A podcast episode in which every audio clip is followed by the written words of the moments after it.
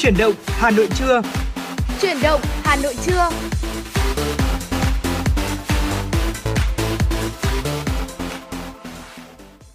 Hồng Hạnh và Bảo Trâm xin kính chào quý vị thính giả và ngày hôm nay thì chúng tôi đã lại quay trở lại với chuyển động Hà Nội trưa, với khung giờ từ 10 giờ đến 12 giờ và trong 120 phút của chuyển động Hà Nội trưa ngày hôm nay thì chắc chắn là Hồng Hạnh và Bảo Trâm sẽ đồng hành cùng quý vị và mang tới cho quý vị những tin tức mới nhất.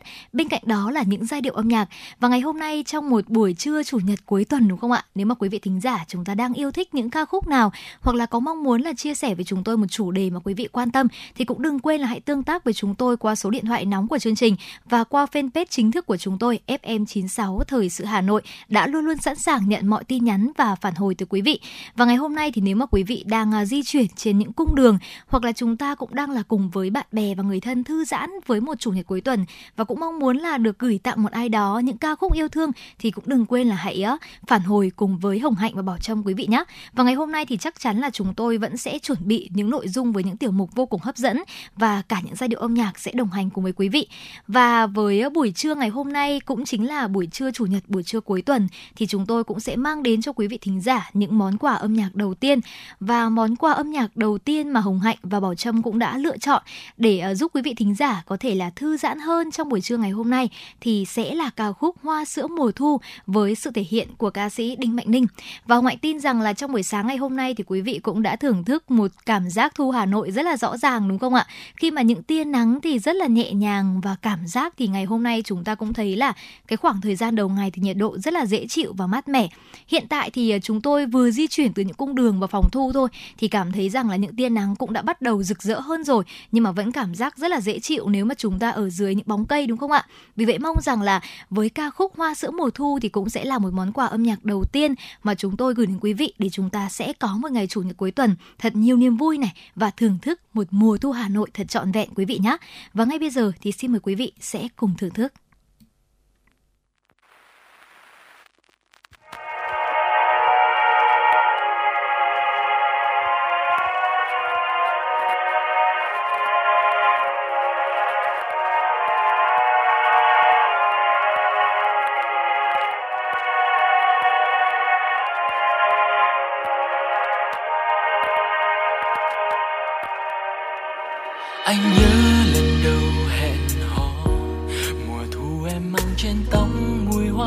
Hoa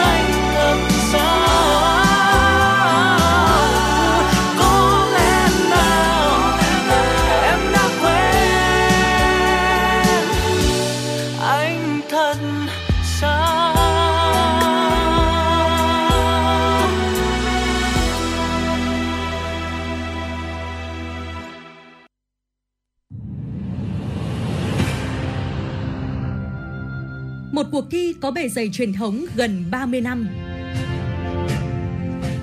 Một khởi đầu của các diva làng nhạc Việt. là bệ phóng cho nhiều tài năng âm nhạc. Tiếng hát truyền hình Hà Nội đã trở lại mùa thi 2023 với tên gọi Tiếng hát Hà Nội. Với 4 vòng thi bắt đầu từ ngày 23 tháng 9 năm 2023, các thí sinh từ khắp mọi miền Tổ quốc sẽ được thử sức tranh tài trong 3 phong cách âm nhạc: thính phòng, dân gian, nhạc nhẹ với cơ hội được vinh danh và tỏa sáng. Vòng chung kết được tổ chức ngày 28 tháng 10 năm 2023 tại thủ đô Hà Nội. Giải nhất cuộc thi trị giá 200 triệu đồng, các giải nhì, giải ba và giải chuyên đề đều có giá trị cao và được các nhà tài trợ trao thêm những giải thưởng đặc biệt. Tiếng hát Hà Nội 2023, một cuộc thi, một cơ hội so tài và tỏa sáng. Đăng ký dự thi thật dễ dàng trên ứng dụng Hà Nội On từ ngày 29 tháng 8 đến ngày 23 tháng 9 năm 2023. Tiếng hát Hà Nội chắp cánh cho các tài năng. Thưa quý vị, cùng quay trở lại với truyền động Hà Nội trưa nay. Mời quý vị cùng chúng tôi cập nhật những thông tin đáng chú ý sau. Ủy ban nhân dân thành phố Hà Nội vừa có kế hoạch số 240 về triển khai công tác y tế trường học năm học 2023-2024 trên địa bàn thành phố Hà Nội. Kế hoạch nhằm nâng cao chất lượng hoạt động chăm sóc sức khỏe cho học sinh, giáo viên, nhân viên trường học, phát hiện sớm điều trị kịp thời và dự phòng các bệnh thường gặp, tai nạn thương tích và dự phòng các yếu tố nguy cơ bệnh không lây nhiễm cho học sinh, duy trì giám sát phát hiện sớm dịch bệnh trong trường học và các cơ sở giáo dục, đặc biệt là các bệnh truyền nhiễm, bệnh mới nổi, tái nổi, đảm bảo công tác phòng chống dịch bệnh, dinh dưỡng và vận động hợp lý, giảm thiểu yếu tố nguy cơ về bệnh không lây nhiễm, đảm bảo vệ sinh an toàn thực phẩm, không để xảy ra ngộ độc thực phẩm trong trường học và các cơ sở giáo dục. Bên cạnh đó, tổ chức triển khai các mô hình giám sát, phát hiện can thiệp nhằm nâng cao sức khỏe cho học sinh, cán bộ giáo viên nhà trường và mở rộng mô hình để hướng tới mục tiêu phát triển thể lực, tầm vóc người Hà Nội đến năm 2030, nêu tại kế hoạch số 16 ngày 28 tháng 8 năm 2018 của Ủy ban nhân dân thành phố Hà Nội. Thưa quý vị, tối qua tại khu vực tượng đài Cảm Tử Hồ Hoàn Kiếm, Thành đoàn Hội Liên hiệp Thanh niên Việt Nam thành phố Hà Nội phối hợp với các đơn vị đồng hành tổ chức chương trình Autumn Wedding Fashion Show, tái hiện theo dòng chảy văn hóa lịch sử dân tộc với chủ đề Trang phục cưới xưa và nay. Phó Bí thư Thường trực Thành đoàn, Chủ tịch Hội Liên hiệp Thanh niên Việt Nam thành phố Hà Nội Nguyễn Đức Tiến cho biết, trong không khí của những ngày đầu thu, trong khuôn khổ Festival Thu Hà Nội đến để yêu, chương trình trang phục cưới xưa và nay nhằm tái hiện nét văn hóa của thủ đô và dân tộc thông qua những bộ trang phục áo dài đẹp nhất của những thương hiệu thời trang cưới hàng đầu hiện nay.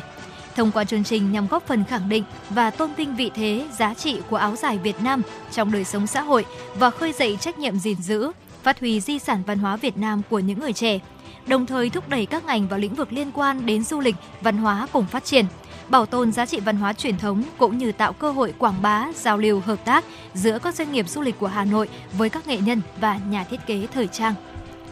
Từ ngày hôm nay đến 31 tháng 10 năm 2023, tại làng văn hóa du lịch các dân tộc Việt Nam, Đồng Mô Sơn Tây Hà Nội sẽ diễn ra các hoạt động văn hóa với chủ đề khám phá nét ẩm thực dân tộc nhằm giới thiệu phong tục tập quán cùng các hoạt động trải nghiệm, góp phần tăng cường giao lưu văn hóa giữa đồng bào các dân tộc với rất nhiều món ăn độc đáo như bánh lá cơm lam của đồng bào Hờ Nông, các món ăn trong lễ mừng cơm mới của đồng bào Mường. Chương trình khám phá nét ẩm thực dân tộc nhằm giới thiệu nét văn hóa, phong tục tập quán của đồng bào cùng các hoạt động trải nghiệm tại ngôi nhà chung của cộng đồng 54 dân tộc Việt Nam, góp phần tăng cường giao lưu giữa các dân tộc, thu hút khách du lịch đến với làng văn hóa du lịch các dân tộc Việt Nam. Điểm nhấn trong chuỗi các hoạt động là chương trình kỷ niệm 93 năm Ngày Phụ nữ Việt Nam 20 tháng 10 với chủ đề Vẻ đẹp người phụ nữ đồng bào qua đôi bàn tay khéo léo, đồng bào các dân tộc tổ chức chương trình dân ca dân vũ đặc sắc của các nhóm cộng đồng dành tặng tất cả những người phụ nữ trong Ngày Phụ nữ Việt Nam 20 tháng 10 và giới thiệu sự khéo léo đảm đang của người phụ nữ qua việc mỗi nhóm cộng đồng giới thiệu một loại bánh đặc sắc và ấn tượng nhất của dân tộc mình. Trong đó nổi bật là giới thiệu nghệ thuật dệt vải độc đáo tới du khách của các dân tộc Tà Ôi, Ba Na, Thái hay nghề Đà Lạt truyền thống của các dân tộc. Thưa quý vị, tối qua tại nhà hát Cao Văn Lầu, thành phố Bạc Liêu, Cục Nghệ thuật biểu diễn Bộ Văn hóa Thể thao và Du lịch phối hợp với Hội nghệ sĩ sân khấu Việt Nam, Sở Văn hóa Thể thao và Du lịch tỉnh Bạc Liêu tổ chức bế mạc cuộc thi Tài năng diễn viên cải lương toàn quốc năm 2023. Hội đồng giám khảo cuộc thi Tài năng diễn viên cải lương toàn quốc năm 2023 đánh giá một trong những thành công của cuộc thi là đã phát hiện ra rất nhiều diễn viên có chất giọng đẹp. Từ giọng thiên phú được rèn luyện có chất giọng sáng, vang, có giọng trầm ấm vang khỏe, hào sảng, ngọt ngào, mùi mẫn và được xử lý trong các điệu Bắc, Xuân, Ai, Oán, các bài lý và đặc biệt cách nói lối dẫn vào vọng cổ điêu luyện rất ấn tượng. Các nghệ sĩ diễn viên dự thi có những giọng ca đã đoạt chuông vàng vọng cổ và những giọng ca xuất thân từ đàn ca tài tử mộc mạc, chân phương nhưng đẹp làm say đắm người nghe. Tại lễ bế mạc, ban tổ chức đã trao 7 giải nhất và 14 giải nhì. Ngoài ra, Hội nghệ sĩ sân khấu Việt Nam còn tặng bằng khen cho các nghệ sĩ diễn viên triển vọng. Thưa quý vị, vừa rồi là một số những thông tin đầu tiên mà chúng tôi muốn gửi đến quý vị trong buổi trưa ngày hôm nay. Và ngay bây giờ thì chúng ta sẽ cùng quay trở lại với không gian âm nhạc của FM96. Và vừa rồi thì Hồng Hạnh và Bảo Trâm cũng có nhận được một yêu cầu âm nhạc đến từ một quý vị thính giả của chúng tôi có tương tác trên fanpage FM96 Thời sự Hà Nội với một ca khúc có lẽ là cũng đã rất là quen thuộc với rất nhiều quý vị thính giả, một ca khúc ờ, tình ca đến từ giọng ca của Đức Phúc ạ. Và ngay bây giờ xin mời quý vị sẽ cùng lắng nghe ca khúc ngày đầu tiên với sự thể hiện của Đức Phúc.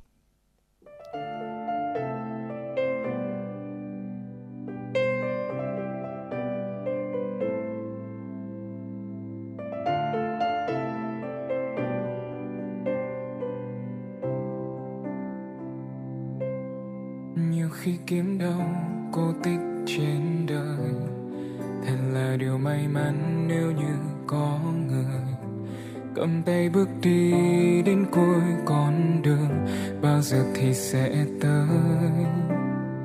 Sao anh không là chàng hoàng tử mà em đắm say, Chỉ là gian đơn thôi như hình hài anh lúc này. Anh vẫn muốn quỳ gối trước nàng công chúa Em nhớ đêm này.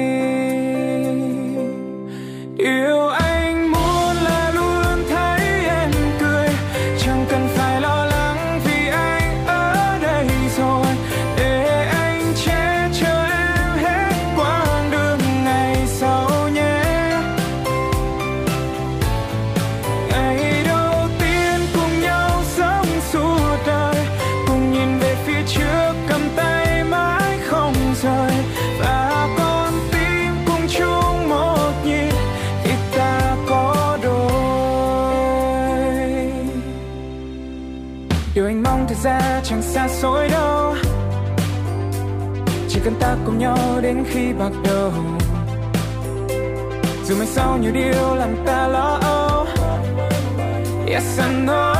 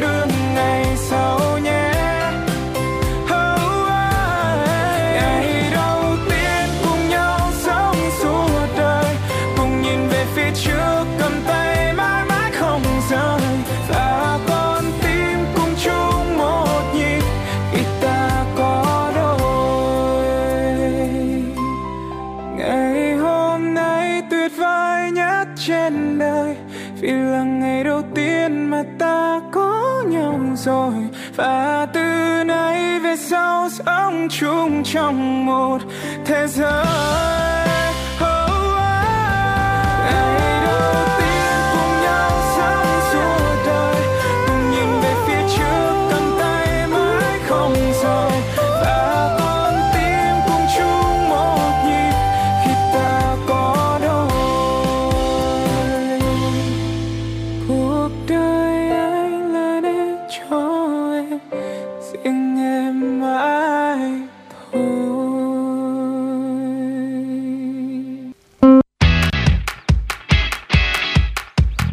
Đài Hà Nội hôm nay có gì hấp dẫn nào? Podcast Đài Hà Nội hôm nay sẽ có chương trình Hà Nội tin mỗi chiều. Lên sóng lúc 18 giờ chiều hàng ngày, những dòng tin tức nóng hổi, những vấn đề đang được dư luận quan tâm sẽ được bình luận dưới góc nhìn của nữ biên tập viên xinh đẹp Khánh Hà, cùng với sự đồng hành của các chuyên gia và cố vấn. Chưa hết, podcast Đài Hà Nội hôm nay còn có một chương trình khá ấn tượng mang tính chất đời sống giải trí mang tên Lưu Hương Blog Chiều. Lên sóng lúc 18 giờ 15 phút hàng ngày, biên tập viên Lưu Hương sẽ chia sẻ cùng quý vị và các bạn những câu chuyện nhỏ nhưng mang đầy ý nghĩa từ đời sống. Và đặc biệt, có cả những ca khúc do chính biên tập viên Lưu Hương thể hiện cùng với guitar. Cùng với đó, podcast Đài Hà Nội còn có một chương trình vô cùng hấp dẫn mang tên Đọc truyện đêm khuya. Lên sóng lúc 22 giờ hàng ngày, những tác phẩm hay trong chương trình Đọc truyện đêm khuya sẽ là người bạn đồng hành cùng bạn đi qua những đêm dài. Phát hành trên 5 nền tảng app Hà Nội On, web Hà Nội Online.vn, Apple Podcast, Spotify, Google Podcast. Mời quý vị và các bạn đón nghe. Podcast Đài Hà Nội, nghe mọi nơi, khơi nguồn cảm xúc.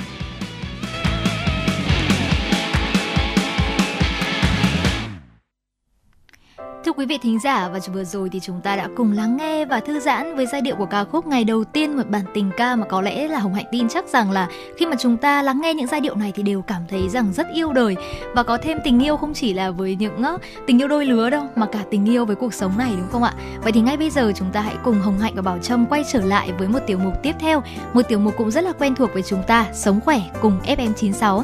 Ngày hôm nay thì chúng ta sẽ cùng nhau bàn luận về việc là làm thế nào để chúng ta sẽ dung nạp những loại thực phẩm tốt cho dạ dày mà có thể là chúng ta chưa biết. Uhm, chúng ta cũng có thể thấy rằng là khi mà cuộc sống ngày càng phát triển thì chúng ta cũng có những yêu cầu ngày càng cao hơn đối với công việc. Vì vậy mà cái khoảng thời gian để chúng ta dành cho bản thân như là ăn uống này nó cũng sẽ bị rút ngắn lại rất là nhiều. Chúng ta gần như là làm điều gì cũng vội vàng hơn đúng không ạ? Đi làm vội vàng này và ăn uống ngủ nghỉ cũng sẽ vội vàng hơn rất là nhiều và chính những cái điều này thì đã tác động vô cùng tiêu cực đến dạ dày của chúng ta. Và như Bảo Trâm cũng có thể thấy rằng hầu như uh, ngày nay nếu mà chúng ta hỏi 10 người trẻ đi làm thì chắc chắn là có phải đến 9,5 người mắc những cái triệu chứng liên quan đến dạ dày không nhẹ thì nặng. Vì vậy mà ngày hôm nay chúng ta sẽ cùng nhau tìm hiểu là uh, những loại thực phẩm tốt nào cho dạ dày mà có thể chúng ta chưa biết và hãy cùng Hồng Hạnh và Bảo Trâm tìm hiểu quý vị nhé. À, vâng quý vị thân mến, có những cái loại thực phẩm rất là tốt cho dạ dày nếu như mà chúng ta thường xuyên sử dụng nhóm thực phẩm này à, thì chắc chắn rằng là nếu quý vị chúng ta chưa mắc căn bệnh dạ dày chúng ta có thể phòng tránh được. Còn nếu như chẳng may chúng ta mắc một số những căn bệnh về dạ dày chẳng hạn thì nó cũng sẽ cải thiện được ờ, phần nào đó tình hình sức khỏe của chúng ta. Đầu tiên là chuối. Chuối là một trong những thực phẩm rất tốt cho dạ dày bởi khả năng trung hòa được nồng độ axit vượt ngưỡng trong dịch dạ dày và giúp giảm viêm. Chuối là một trong các loại trái cây có lượng đường bột cao, giúp cung cấp năng lượng cực kỳ tốt.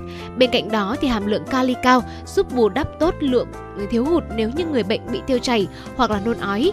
Thành phần sơ hòa tan pectin trong chuối còn có lợi đối với người rối loạn tiêu hóa, táo bón và tiêu chảy. Và tiếp theo thì cơm chính là một loại thực phẩm cũng vô cùng tốt cho dạ dày thưa quý vị. Cơm mềm này, dễ tiêu hóa và tránh kích thích nhiều axit tiết ra trong dạ dày đồng thời thì giúp làm giảm cơn đau dạ dày thưa quý vị. Đối với xôi, bánh mì, bánh trưng này, cháo hay là khoai cũng sẽ có tác dụng tương tự. Lưu ý là các loại thực phẩm thô chưa được tinh chế như là gạo lứt, bắp hay là nếp lứt hay là các loại đậu giàu chất xơ, vitamin, khoáng chất và chất chất chống oxy hóa thì mặc dù rất tốt cho sức khỏe nhưng mà sẽ khó tiêu hóa hơn đối với những người đang có bệnh lý dạ dày. Vì vậy nếu mà chúng ta đang thường đau dạ Dạ dày thì chúng ta lưu ý là chúng ta nên tiêu hóa những loại thực phẩm mềm, tinh bột như là cơm mềm này hay là cháo này, khoai thì cũng sẽ là những loại thực phẩm có tinh bột và được khuyên dùng cho những người đang bị đau dạ dày thưa quý vị. Và thưa quý vị, ờ, bánh mì cũng là một ờ, trong số những cái lựa chọn rất là tốt từ ờ, nhóm thực phẩm đường bột nó rất là ít béo và dễ tiêu hóa. Tuy nhiên, tại thời điểm đang bị dạ dày thì nên tránh dùng với bơ mất cho tới khi mà dạ dày của chúng ta sức khỏe ổn định trở lại. Và canh súp cũng là những thực phẩm được đánh giá là nó có cái tính chất là chín mềm, ờ, không gây áp lực lên hệ tiêu hóa. Đồng thời cái lượng nước nhiều ở những cái thực phẩm này sẽ giúp pha loãng nồng độ axit trong dịch dạ dày và giúp người bệnh dễ tiêu hóa thức ăn hơn. Và nếu mà chúng ta cũng đã có những loại thức ăn để giúp cho dạ dày hoạt động hiệu quả hơn rồi thì Hồng Hạnh sẽ gợi ý đến quý vị hai loại nước ép và những loại nước trái cây đi để giúp chúng ta cũng có thể là bổ sung thêm trong thực phẩm à, trong cái uh, những cái ăn uống của mình. Đầu tiên đó chính là nước ép táo thưa quý vị.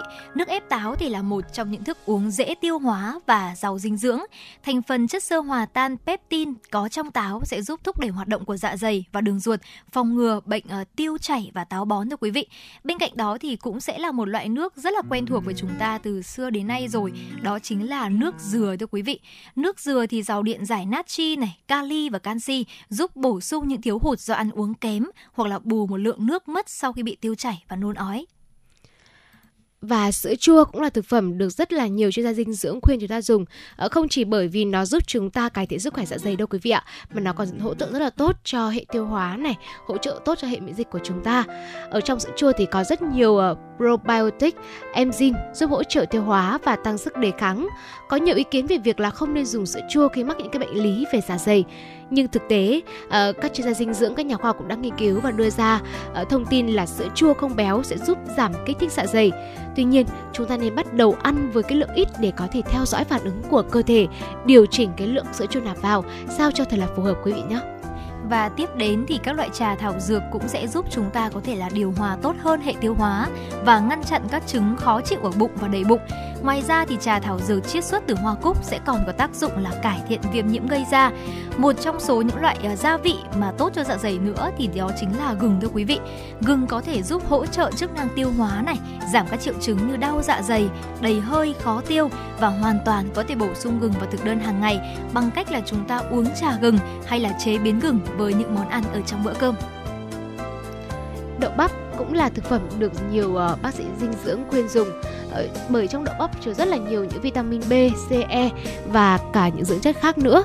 Đặc biệt là chất nhầy trong đậu bắp sẽ giúp bảo vệ tốt cho niêm mạc dạ dày, ngăn ngừa những cái nguy cơ gây tổn thương niêm mạc dạ dày và cực kỳ hiệu quả trong việc làm lành những cái những cái vết viêm loét ở dạ dày. Vậy nên quý vị nào mà chúng ta chẳng may chúng ta mắc phải viêm loét dạ dày thì cũng có thể cân nhắc thêm đậu bắp vào trong những thực phẩm hàng ngày của mình quý vị nhé. Bên cạnh đó thì một cái ờ, tôi thấy đây là một cái công thức uh, một cái công thức gọi như là một cái sự kết hợp được rất là nhiều người tin dùng chính là nghệ và mật ong hỗn hợp tinh bột nghệ mật ong làm cái bài thuốc rất là tốt trong điều trị bệnh lý về dạ dày. Nghệ giúp chống viêm, giảm tiết dịch vị, còn mật ong thì có tác dụng điều hòa nồng độ axit trong dạ dày và tránh tình trạng kích ứng dạ dày. Và thưa quý vị, vừa rồi thì cũng chính là những loại thực phẩm mà chúng ta nên ăn khi bị đau dạ dày hoặc là có các hội chứng về dạ dày. Vậy thì những loại thực phẩm nào mà chúng ta nên tránh khi mà có những cái hội chứng này? Đó chính là những thực phẩm gây tổn thương đến niêm mạc dạ dày như là rượu bia này, cà phê, các loại gia vị cay nóng như là tiêu ớt hoặc là những món ăn nhiều dầu mỡ, món nướng tẩm nhiều gia vị và đồ ăn chế biến sẵn chứa các chất bảo quản. Bên cạnh đó thì chúng ta cũng lưu ý là những thực phẩm gây tăng axit dạ dày như là trái cây chua, cam, chanh, quýt, xoài, cóc khế này và thực phẩm chua như là kim chi, dưa muối và cả muối cũng sẽ là một trong số những loại thực phẩm mà chúng ta nên hạn chế để tránh cái tình trạng là tăng axit ở trong dạ dày đặc biệt là những thực phẩm gây ợ hơi và trướng bụng như là dưa cà muối này, hành, cần tây và các loại nước ngọt và nước có ga thì chúng ta cũng nên hạn chế quý vị nhé. Đặc biệt là khi mà chúng ta đang đói này hoặc là cơn đau dạ dày đang ập đến thì tốt nhất là chúng ta cũng nên tránh xa những loại thực phẩm mà Hồng Hạnh vừa kể trên quý vị nhé. Bên cạnh đó thì cũng hãy nhớ những cái lưu ý ăn uống đúng cách khi mà chẳng may chúng ta mắc phải bệnh đau dạ dày thưa quý vị.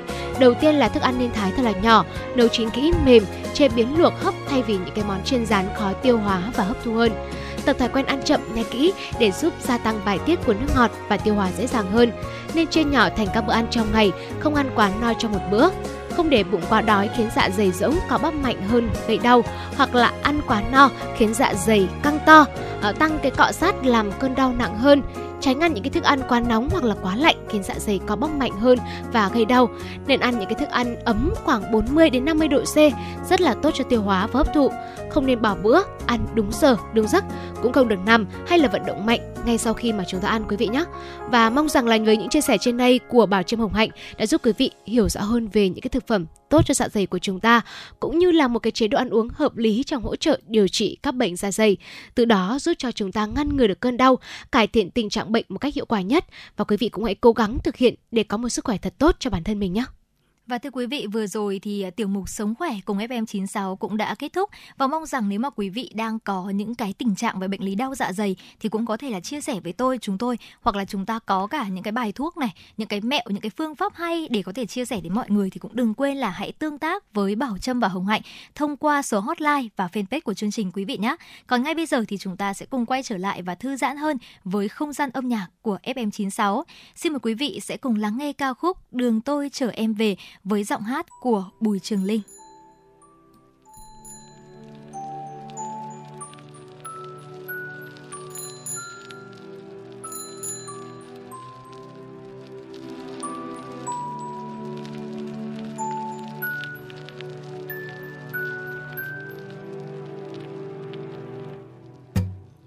xe đạp lách cách tôi vẫn chưa quen đường thì tôi chơi bời còn tôi vẫn cứ đứng đợi. Em nhẹ bước đến, mi đã thôi hẹn. Trời chờ gió heo mây vì tôi đã lỡ yêu em. Cũng may đường về nhà em quá xa, tôi mới được trông ngóng em buông lời hát. Nhớ thương ngại nhìn em thoáng qua. Hà ơi, đừng trôi mãi mặc kệ em với tôi đi về. Mới chỉ nhìn em khóc tôi bỗng chợt nhận ra đã yêu em rồi. Sáng trong cho mình trôi, Do ánh mắt em trong lòng tôi ngập ngừng chưa nói. Mãi sao để cho anh ngóng em đi về? Khắc tôi chưa nên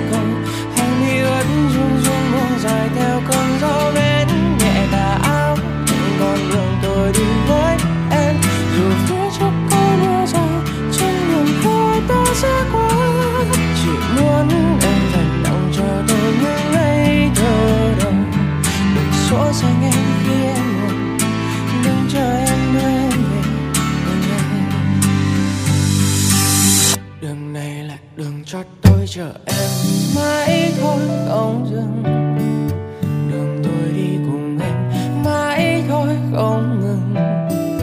Chợt hiện lên dòng suy nghĩ tôi chưa từng kể em nghe lời yêu biết đâu thôi đừng đợi chờ em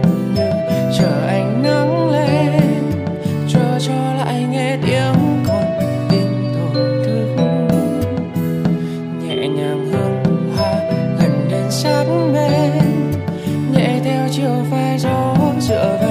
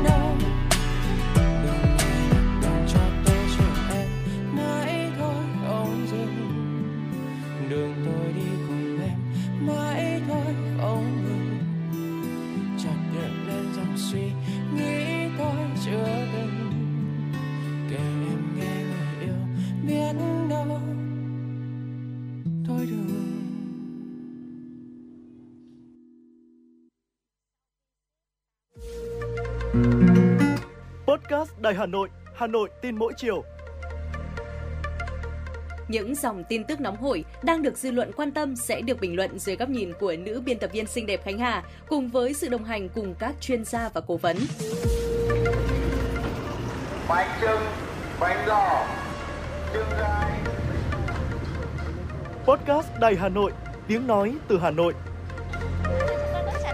Phát hành lúc 18 giờ hàng ngày trên 5 nền tảng app Hà Nội On, web Hà Nội Online.vn, Apple Podcast, Spotify, Google Podcast. Mời quý vị và các bạn đón nghe.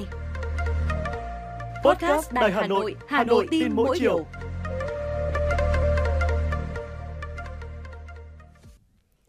Thưa quý vị, cùng quay trở lại với thời lượng dành cho truyền động Hà Nội trưa nay. Tiếp nối chương trình là những thông tin thời sự quốc tế đáng quan tâm. Thưa quý vị, hôm qua, theo giờ địa phương, các chính trị gia Mỹ đã đạt được thỏa thuận tài trợ cho chính phủ, tránh tình trạng đóng cửa chính phủ. Các thành viên Đảng Dân Chủ và Đảng Cộng Hòa tại Hạ viện Mỹ đã bỏ phiếu với tỷ lệ 335-91 về dự luật tài trợ ngắn hạn. Dự luật sẽ giữ cho chính phủ Mỹ mở cửa thêm 45 ngày nếu được Tổng thống Mỹ Joe Biden ký thành luật.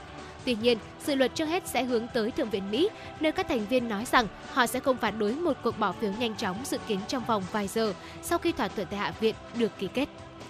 Thưa quý vị, theo Cục Thống kê Quốc gia Trung Quốc, chỉ số nhà quản trị mua hàng PMI lĩnh vực sản xuất tháng 9 đã tăng lên 50,2 điểm so với mức 49,7 điểm của tháng 8. Kết quả này vượt ngưỡng 50 điểm kể từ tháng 4 là mở rộng sản xuất. Sản lượng nhà máy và tăng trưởng doanh số bán lẻ đều tăng với tốc độ nhanh hơn, trong khi xuất khẩu và nhập khẩu đều thu hẹp mức giảm. PMI lĩnh vực phi sản xuất tháng 9 đạt 51,7, tăng mạnh nhất là dịch vụ vận tải đường thủy, bưu chính, tiền tệ và tài chính đều trên 55. Tuy nhiên, lĩnh vực bất động sản vẫn còn nhiều khó khăn khi tháng 8, giá nhà mới giảm với tốc độ nhanh nhất trong 10 tháng và đầu tư bất động sản giảm tháng thứ 18 liên tiếp. Trung Quốc đã công bố một loạt biện pháp để thúc đẩy tăng trưởng, bao gồm giảm lượng dự trữ bắt buộc của các ngân hàng, giảm lãi suất thế chấp để nâng đỡ thị trường bất động sản. El Nino quay trở lại và có thể gây nên tình trạng hạn hán nghiêm trọng. Chính phủ Thái Lan có kế hoạch thành lập một trung tâm giám sát hàng ngày về El Nino. Quyết định được đưa ra sau khi các chuyên gia dự báo nếu không có kế hoạch ứng phó tốt, El Nino có thể gây thiệt hại cho nền kinh tế Thái Lan khoảng 2.000 tỷ bạt, tương đương với 54 tỷ đô la Mỹ trong 3 năm tới. Trung tâm quan trắc giám sát El Nino có nhiệm vụ đánh giá và đưa ra các kế hoạch dự phòng nhằm giải quyết các tác động của hiện tượng thời tiết El Nino. Cục khí tượng sẽ theo dõi tình hình hàng ngày và đưa ra các cảnh báo thiên tai kịp thời cho người dân. Cùng với đó, chính phủ Thái Lan có thể xem xét tạm dừng các dự án đầu tư lớn chưa mang lại hiệu quả trong ngắn hạn để giải quyết cuộc khủng hoảng do hạn hán. Chính phủ Thái Lan cũng có kế hoạch thành lập bộ phận đánh giá các tác động trong ngắn hạn, trung hạn và dài hạn của hiện tượng El Nino và La Nina để đưa ra các biện pháp giảm thiểu tác động. Thưa quý vị, dữ liệu chính thức cho thấy số người di cư vượt qua Darien Gap nguy hiểm nối Panama và Colombia đã đạt mức cao kỷ lục 400.000 người tính từ đầu năm đến tháng 9. Theo Bộ phận An ninh Panama, hầu hết những người di cư băng qua khu rừng rậm nguy hiểm này là công dân của Venezuela. Bên cạnh đó có người đến từ Ecuador, Haiti và các quốc gia khác. Số người di cư qua Darien Gap được công bố trong bối cảnh làn sóng di cư sang Mỹ tăng mạnh bất chấp những nỗ lực ngăn chặn. Bộ phận an ninh Bagram cho biết trong một tuyên bố rằng hơn một nửa số người di cư nói trên đều là trẻ em và trẻ sơ sinh. Đồng thời cho biết thêm rằng chỉ riêng trong tháng 9, nước này đã chứng kiến số lượng người vượt biên tăng 20% so với tháng trước đó. Con số 4.000 300 người di cư tính đến thời điểm hiện tại gần như cao gấp đôi con số của cả năm 2022. 5 người đã thiệt mạng và 5 người khác bị thương nặng sau một vụ va chạm xe bồn khiến khí ammoniac độc hại dò dỉ vào không khí ở bang Illinois của Mỹ. Giới chức của quận Effingham thuộc bang Illinois cho biết vụ va chạm xe bồn đã gây ra một trận mây lớn đám mây ammoniac ammoniac khan dẫn đến điều kiện không khí cực kỳ nguy hiểm sau khi chiếc xe bồn lăn xuống một con nương và bị tràn hơn một nửa tải trọng. Khoảng 500 người trong bán kính một dặm 1,6 km đã được sơ tán sau khi các chuyên gia về chất độc hại, lính cứu hỏa và cảnh sát có mặt tại hiện trường khi tình hình đã an toàn. Thưa quý vị, vừa rồi là một số những thông tin thời tiết mà chúng tôi muốn gửi đến quý vị. Dạ vâng thưa quý vị, vừa rồi là một số những thông tin quốc tế mà chúng tôi muốn gửi đến quý vị. Và ngay bây giờ thì chúng ta sẽ cùng đến với một tiểu mục tiếp theo đó chính là FM96 Travel. Và ngày hôm nay thì hãy cùng với Hồng Hạnh và Bảo Trâm đến với thành phố Đà Lạt thưa quý vị. Và người ta thường nói rằng là Đà Lạt thì vốn là thành phố mộng mơ và cũng là thành phố ngàn hoa đúng không ạ? Vậy thì ngày hôm nay chúng ta hãy cùng tìm hiểu những điều thú vị mà có lẽ rằng là khi mà người ta nhắc đến Đà Lạt thì thường bỏ quên những điều này. Và ngay bây giờ hãy cùng với Hồng Hạnh và Bảo Trâm tìm hiểu xem đây sẽ là những điều gì nhé? Vâng, đúng như ông Hạnh nói ạ, nhắc đến Đà Lạt, chúng ta sẽ thường nghĩ đến một thành phố mơ mộng với những con đường đầy hoa, ờ, với những ngôi biệt thự cổ kính nằm nét mình bên những cánh rừng thông tuyệt đẹp. À, tuy nhiên có một cái điều thú vị mà có lẽ là à, những ai chưa đến đây thì sẽ không biết được. Thế thì đó là những điều gì ạ? À, thưa quý vị hãy cùng chúng tôi tìm hiểu ngay sau đây quý vị nhé. Với độ cao trên 1.500 mét, với một khí hậu mát mẻ, với một không gian thơ mộng và chỉ cách thành phố Hồ Chí Minh chừng 300 km, Đà Lạt đã trở thành một nơi nghỉ dưỡng tuyệt vời cho những du khách muốn thoát khỏi cái nóng oi bức, nóng uh, nóng nực của mùa hè và uh, không chỉ với những du khách ở phía Nam đâu mà kể cả như Bảo Trâm Hồng Hạnh hay tất cả quý vị thính giả chúng ta ở Hà Nội, chúng ta ở những tỉnh thành phố phía Bắc, ở miền Trung chẳng hạn, chúng ta cũng đều mong ước đến Đà Lạt một lần để được thưởng thức cái không gian, cái cái cảm giác những cái khí trời tuyệt vời ở nơi đây. Ừ. Uh, và không chỉ những người dân trong nước tôi nói thật cả những du khách nước ngoài những du khách châu Âu hoặc đến từ nước bạn khi mà đến Đà Lạt thì đã ví rằng Đà Lạt như một Paris thu nhỏ với một kiến trúc châu Âu hiện hữu trên những tòa biệt thự xinh xắn, những lối đi đầy hoa cỏ dại với những rừng thông bạt ngàn bao bọc quanh thành phố. Và đến với Đà Lạt, du khách sẽ cảm nhận được một nét kiến trúc rất nên thơ, lộng lẫy nhưng mà kín đáo qua những ngôi biệt thự ẩn mình trong cây lá hoặc là rực rỡ được phủ lên cả một rừng hoa. Và thưa quý vị, điều thú vị đầu tiên mà chúng ta khám phá trong FM96 Travel ngày hôm nay đó chính là một bí mật về làng hoa ở Đà Lạt thưa quý vị. Khi mà nhắc đến Đà Lạt thì chắc chắn là chúng ta sẽ nghĩ đến xứ sở ngàn hoa, nơi mà có trăm hoa đua sắc với rất nhiều những chủng loại và màu sắc khác nhau. Nhưng mà chúng ta không biết rằng là làng trồng hoa đầu tiên ở Đà Lạt lại là của người Hà Nội, thưa quý vị. Đây là một sự thật rất là bất ngờ, đúng không ạ? Bởi vì những năm đầu thế kỷ 20 thì Đà Lạt còn rất hoang sơ. Dù vậy, theo đồ án quy hoạch xây dựng của người Pháp thì vùng đất này sẽ là một Paris thu nhỏ ở Đông Dương. Điều đó đồng nghĩa với việc là Đà Lạt sẽ được mở rộng và xây dựng bài bản. Vùng đất này trở thành nơi nghỉ hè và sinh sống lý tưởng của quan chức người Pháp và những gia đình giàu có của người Việt và sống giữa một thiên đường với điều kiện khí hậu thổ nhưỡng tuyệt vời để sản xuất rau và hoa. Ngày 29 tháng 5 năm 1938 thì nhóm cư dân gốc Hà Đông đầu tiên gồm 35 người đã lên tàu hỏa vào Đà Lạt và đem theo rất nhiều những công cụ sản xuất và những giống hoa truyền thống như là lay ơn này, cúc, đồng tiền, loa kèn, cầm cẩm trướng và hoa hồng. Những giống rau và hoa đầu tiên được người di cư từ miền Bắc xa xôi vào Đà Lạt đem theo thì có điều kiện sinh sống trên những vùng đất mới. Với khí hậu quanh năm trong lành, mát mẻ, thì các loại rau hoa đã nhanh chóng kết duyên và đem đến cho người trồng những thành quả lao động đầu tiên.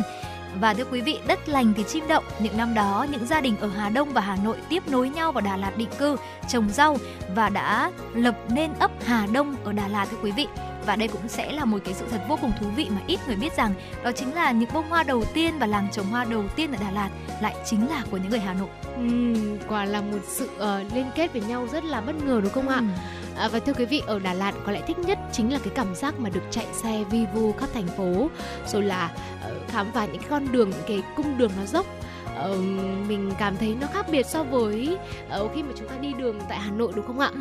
Và không giống với bất kỳ một thành phố nào Việt Nam. Uh, tìm mỏi mắt cả thành phố Đà Lạt quý vị chúng ta sẽ không thể nào mà tìm thấy được một cột đèn xanh đèn đỏ để điều tiết giao thông.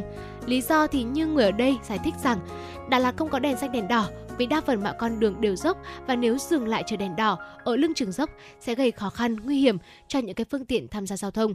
Vì vậy nên là quý vị khi mà chạy xe tại Đà Lạt thì mình cũng nên chú ý và cẩn trọng hơn một chút. Ở vi vu, ở tận hưởng những bầu không khí, tận hưởng những cái thiên nhiên mà ờ, đã ban tặng đến Đà Lạt là một điều rất là tốt giúp chúng ta có thể cải thiện tâm trạng, cải thiện sức khỏe tinh thần của mình. Tuy nhiên thì cũng hãy nhớ là di chuyển thật an toàn quý vị nhé. Ừ, và chắc chắn rồi một điều đặc trưng của Đà Lạt thì chắc chắn không thể bỏ qua đó chính là những quán cà phê đúng không ạ?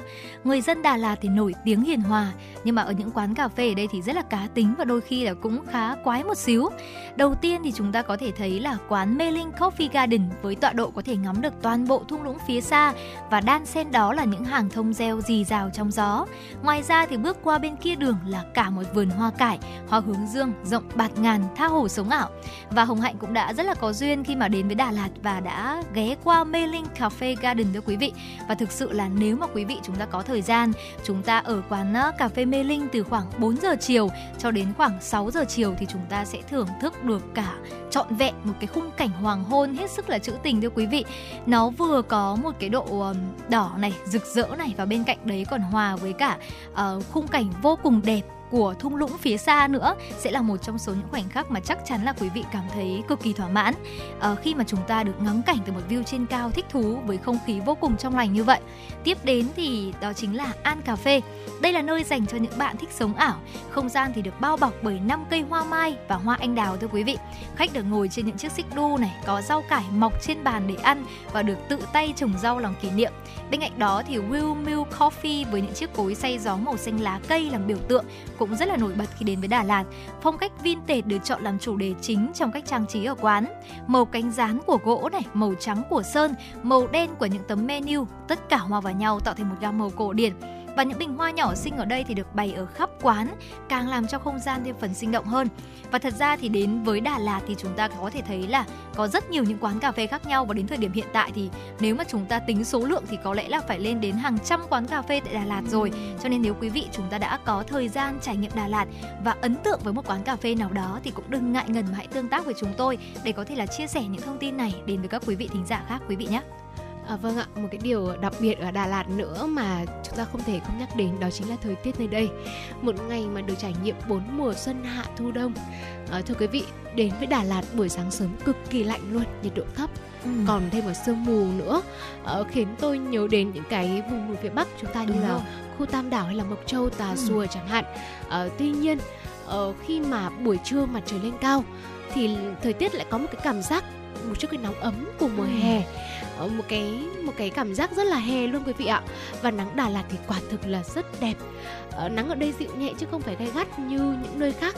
Và màu nắng thì uh, khiến cho mọi người cảm thấy rất là thoải mái dễ chịu. Mặc dù nó vẫn mang một cái hơi hướng của mùa hè nhưng mà lại không quá là gay gắt. Uh, rồi đến lúc chiều vào Đà Lạt lại uh, như như như như như trôi vào một cái mùa khô như của Hà Nội vậy. Uh, trời thì vừa rực rỡ, vừa dịu dàng với màu nắng rất là đẹp đẹp rất là vừa vặn. Với những cái áng mây trắng nõm bồng bềnh trên một nền trời xanh thơ mộng và đến buổi tối vào lúc nửa khuya nhiệt độ xuống thấp nhất vạn vật dường như đã chìm đắm trong trời đông buốt giá u buồn với cái màn sương giăng phủ.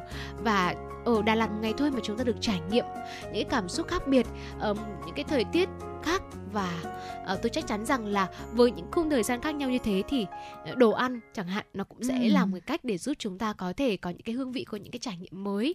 Và biết đâu với quý vị nào chúng ta ở cố định ở thành phố quá lâu hoặc ở một nơi nào đó quá lâu chúng ta đột nhiên cảm thấy um, đồ ăn của mình dạo này ăn không còn ngon miệng nữa ừ. lên Đà Lạt xong rồi về mình mình lại um, tận hưởng không khí đó mình lại thay đổi được cái khẩu vị ăn của mình về đến nơi mình lại ăn uống tốt hơn thì sao đúng không ừ. nào và lúc nãy thì Hồng Hạnh có nghe Bảo Trâm nói rằng là nếu mà chúng ta đang quá nhàm chán với cuộc sống ở thời điểm hiện tại muốn thay đổi không khí thì có thể đến Đà Lạt đúng không? Thì Hồng Hạnh thấy rằng là Đà Lạt là một nơi rất tốt để giúp chúng ta có một nhịp sống chậm rãi lại. Nên mà chúng ta có thể suy nghĩ chậm lại, sống chậm lại và để thấy lòng mình bớt chai sạn hơn, tâm hồn được thư thái hơn. Biết đâu nhờ thế mà chúng ta nhận ra là chúng ta thật sự muốn gì, đã làm được gì và sẽ làm gì với công việc và cuộc sống uh, không tấp nập xô bồ như những thành phố du lịch khác. Đêm Đà Lạt thì bình yên đến lạ thường và tối đi chợ đêm này thưởng thức một ly sữa đậu nành nóng, mua đồ len rồi dạo bộ quanh bờ hồ, không bon chen, không xô bồ, buông bỏ mọi những cái bận rộn ngày thường để chúng ta hưởng thụ những vẻ đẹp bình dị từ chính thành phố này và chính từ trong tâm hồn của chúng ta. Đà Lạt thì là thành phố của sương mù rồi. Cái lạnh ban cho con người bao nhiêu sản vật đặc trưng và rất nhiều những ngóc loại hoa mà chẳng nơi nào có được.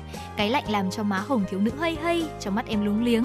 Cái lạnh làm cho con người xích lại gần nhau hơn và tình cảm với đất cao nguyên này thêm gắn chặt. Và quý vị cũng có thể thử đặt chân đến nơi đây một lần để khám phá thêm nhiều những thứ đặc biệt ở đây này nữa. Và Hồng Hạnh cũng ờ, rất là vui khi đã có dịp được đến với Đà Lạt, nhất là mình thưởng thức được những cái không khí của Đà Lạt, những cái điều bình dị của Đà Lạt. À, có đôi lúc Hồng Hạnh ờ, dạo quanh thành phố và có những góc nhìn rất là xưa cũ và lúc đó thì Hồng Hạnh cảm thấy rằng là nhìn góc này của Đà Lạt cứ như là cảm giác là chỉ ở khoảng tầm năm 2009 hay 2010 và cảm thấy rằng là đây cũng là một điều rất là thú vị khi mà chúng ta cảm nhận được những cái nét cũ kỹ, những cái nét cổ điển. Và chính điều này khiến chúng ta cảm thấy rằng là mình muốn sống chậm lại hơn và mình muốn là dừng lại để nhìn lại mọi thứ. Và khi đến với Đà Lạt thì có lẽ rằng là quý vị sẽ cảm thấy từng tiếng dao hay là từng những cái chiếc bánh nóng hổi mình ăn sẽ đều cảm thấy ngon hơn rất là nhiều. Cho nên là không phải tự dưng mà Đà Lạt được nói rằng là thành phố mộng mơ đúng không ạ?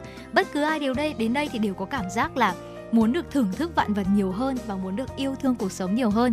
Cho nên mong rằng là nếu quý vị chúng ta đang mong muốn rằng có những ngày thành thơi lại thì hãy dành thời gian của mình, hãy dành thời gian thực sự chất lượng.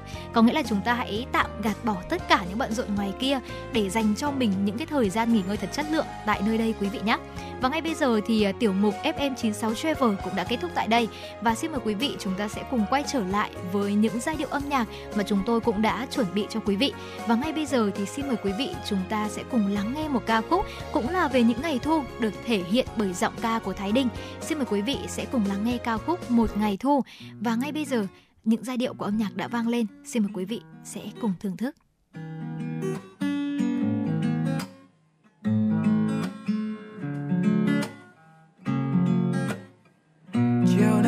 Trời mây vẫn biết dành như ngày anh đưa em qua từng miền vi vu. Mà giờ đây anh lạc bước giữa những êm đêm xưa cũ. Đường xa mình ta lê bước chân nhưng ngày lang thang không một bờ vai trông mong. Chợt nhận ra ta đã đánh thức những khô cằn trong lòng. Một ngày mùa thu ta chỉ cho nhau sau bao nhiêu những niềm vui đã cũ, khép hết những mong chờ, những giấc mơ dang dở ta đã viết trong những ngày thơ. Một ngày mùa thu, khi những lá thư ta trao nhau nhạt nhòa đi vết chữ, là lúc em lặng yên vui sao, yêu thương. Bằng nỗi đau xa cách nhau âm thầm, cuối thu là đông trắng ngày xa vắng không còn em như thêm dài phải thiếu đốt con tim bằng những nỗi nhớ chưa im từng ngày tháng trôi lặng lẽ cuối ly cà phê đắng là những lang sâu hằn đau trong đêm dài mình buông hết trời vơi theo những chiếc lá khô rơi màu úa tàn phải cùng chiếc môi hôn chiều thu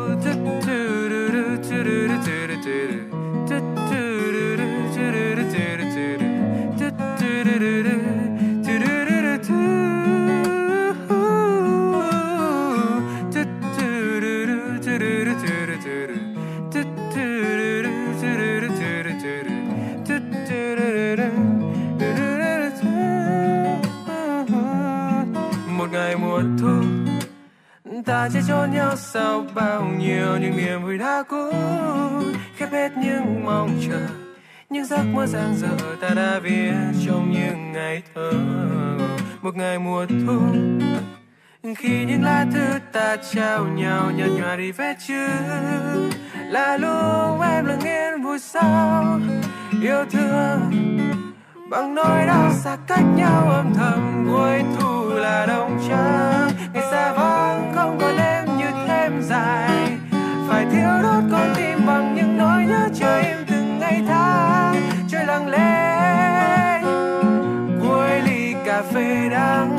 Là những láng sâu hơn đau trong đêm dài. Mình buông hết trời vơi theo những chiếc lá khô dài màu úa tàn. Phải cùng chiếc môi hôn chiều thu cuối thu là đông trắng, ngày xa vắng không còn em như thêm dài. Phải thiếu đốt con tim bằng những nỗi nhớ chưa im từng ngày tháng. Trời lặng lẽ cuối ly cà phê đắng là những láng sâu hơn đau trong đêm dài mình buông trôi trời vơi theo những chiếc lá khô rơi màu tàn. Vai cùng chiếc môi hôn chiều thu, cuối thu là đông trắng cuối ly cà phê đắng. Cuối thu là đông da da da da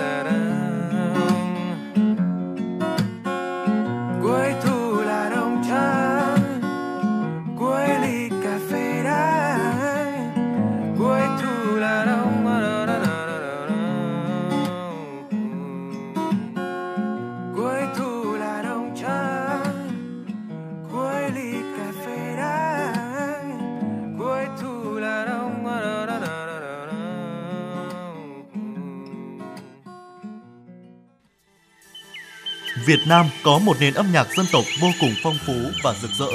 Không chỉ có giá trị nghệ thuật, âm nhạc dân tộc có sứ mệnh lớn lao khi phản ánh tâm tư, tình cảm, tâm hồn người Việt Nam và đồng hành cùng với đất nước trong những cuộc trường chinh lịch sử và sự nghiệp phát triển, hội nhập quốc tế. Đài Phát thanh Truyền hình Hà Nội xin giới thiệu đến quý thính giả thủ đô chương trình Âm sắc Việt Nam, giới thiệu một số loại hình âm nhạc dân gian truyền thống như dân ca các vùng miền, các làn điệu hát chèo, cải lương cũng như giới thiệu các loại nhạc cụ truyền thống để quý thính giả cùng thưởng thức cũng là một phần để giữ gìn những tinh hoa văn hóa của cha ông đã để lại cho chúng ta ngày nay. Chương trình Âm sắc Việt Nam được phát sóng hàng ngày trên tần số FM 96 MHz. Trân trọng kính mời quý thính giả cùng đón nghe.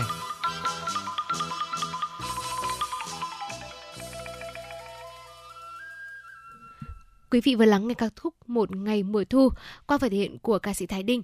Tiếp nối chương trình là những thông tin đáng chú ý trong nước. Thưa quý vị, những năm qua, thành phố Hà Nội đã chú trọng phát triển hợp tác xã trên tất cả các ngành nghề, lĩnh vực hoạt động với số lượng quy mô, chất lượng ngày càng gia tăng.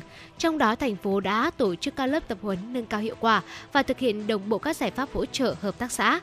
Theo Chi cục Phát triển Nông thôn Hà Nội, Sở Nông nghiệp và Phát triển Nông thôn thành phố Hà Nội, Hiện toàn thành phố có 1.389 hợp tác xã nông nghiệp, trong đó có 1.149 hợp tác xã đang hoạt động, 240 hợp tác xã ngừng hoạt động, chờ giải thể.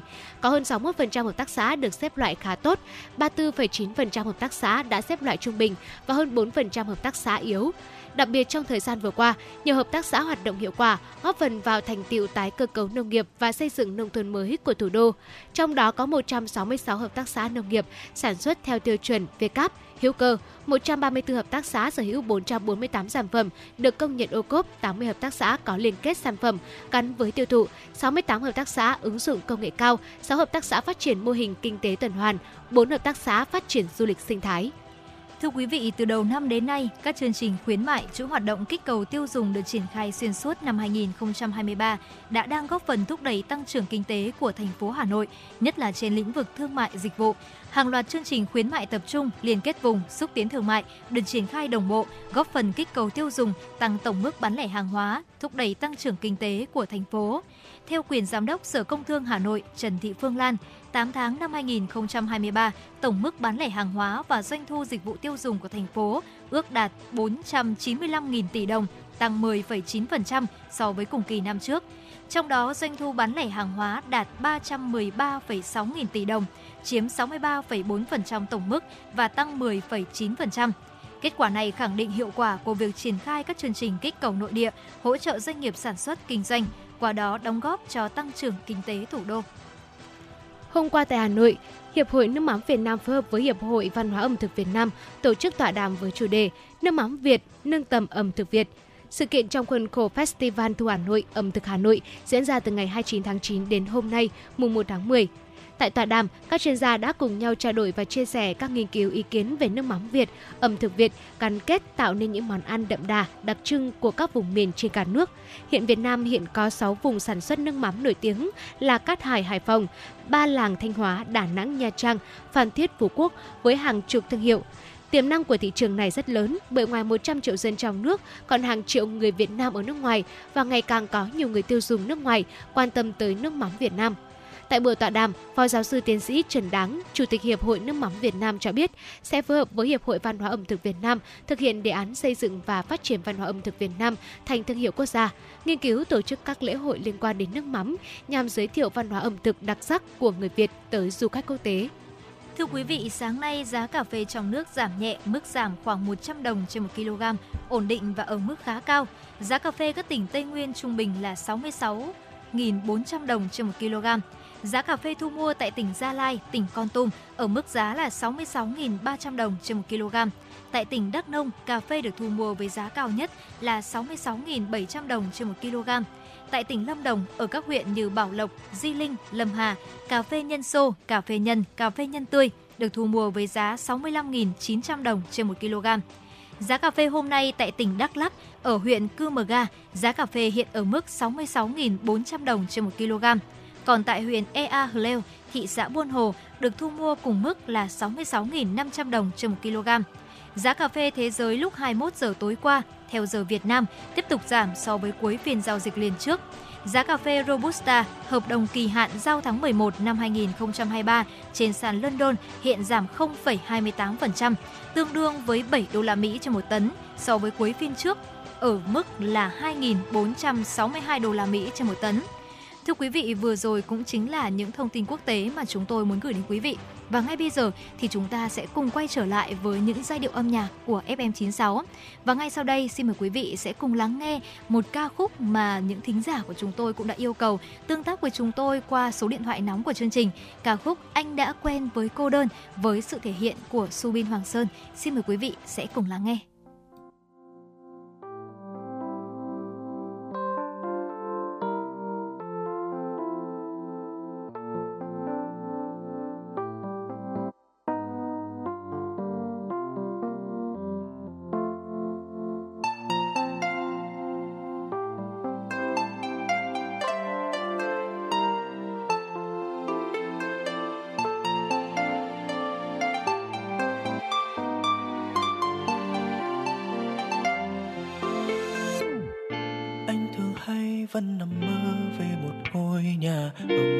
Chỉ có đôi ta. Nơi đã có anh và em xây từng câu chuyện, cùng sẽ chia về những ước mơ. Trên trời cao muôn vì sao soi từng con đường, hòa lần mây cùng gió đến đây.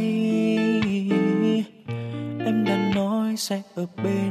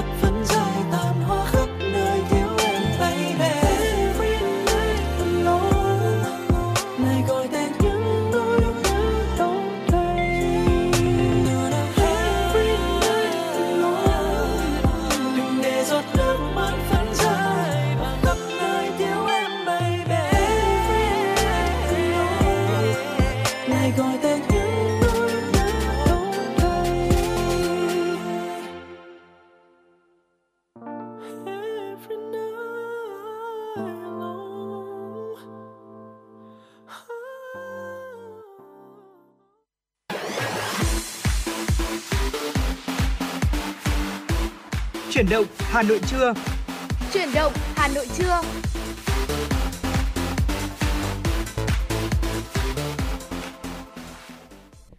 Quý vị thính giả, chúng ta vừa cùng nhau thư giãn với những giai điệu âm nhạc và ngay bây giờ thì chúng ta sẽ cùng nhau đến với khung giờ thứ hai của chuyển động Hà Nội trưa, khung giờ từ 11 giờ đến 12 giờ. Và quý vị cũng đừng quên rằng là hãy tương tác với chúng tôi qua số điện thoại nóng của chương trình 024 3773 6688 quý vị nhé.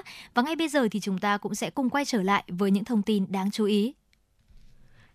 Thưa quý vị, nằm trong chuỗi các sự kiện chào mừng 1013 năm Thăng Long Hà Nội, kỷ niệm 69 năm ngày giải phóng thủ đô, mùng 10 tháng 10 năm 1954, mùng 10 tháng 10 năm 2023. Mở đầu cho chuỗi các sự kiện mùa thu Hà Nội, vào tối 30 tháng 9, Thành ủy, Hội đồng Nhân dân, Ủy ban Nhân dân thành phố Hà Nội tổ chức lễ trao giải báo chí phát triển văn hóa và xây dựng người Hà Nội Thanh lịch văn minh lần thứ 6 năm 2023 tại khu di sản Hoàng thành Thăng Long. Dự buổi lễ về phía Trung ương có Phó trưởng Ban tuyên giáo Trung ương Phan Xuân Thủy, Phó Chủ tịch Thường trực Hội Nhà báo Việt Nam Nguyễn Đức Lợi, Phó Tổng Giám đốc Thông tấn xã Việt Nam Nguyễn Thị Sự. Về phía thành phố Hà Nội có Ủy viên Trung ương Đảng, Phó Bí thư Thường trực Thành ủy Nguyễn Thị Tuyến, Phó Bí thư Thành ủy, Trưởng ban tổ chức giải Nguyễn Văn Phong. Đây là một trong những hoạt động ý nghĩa quan trọng thiết thực kỷ niệm 69 năm ngày giải phóng thủ đô. Từ gần 300 tác phẩm của 39 đơn vị cơ quan báo chí, ban tổ chức đã lựa chọn 79 tác phẩm vào vòng trung khảo. Trong đó có nhiều tác phẩm được chuẩn bị công phu, bám sát thực tiễn, phản ánh đúng, trúng và kịp thời các vấn đề trong phát triển văn hóa, xây dựng người Hà Nội, thanh lịch văn minh. Các sản phẩm báo chí xuất sắc nhất đã được trao giải trong đó có 3 giải A, 5 giải B, 10 giải C, 15 giải khuyến khích, hai cơ quan báo chí được công nhận đồng hạng xuất sắc.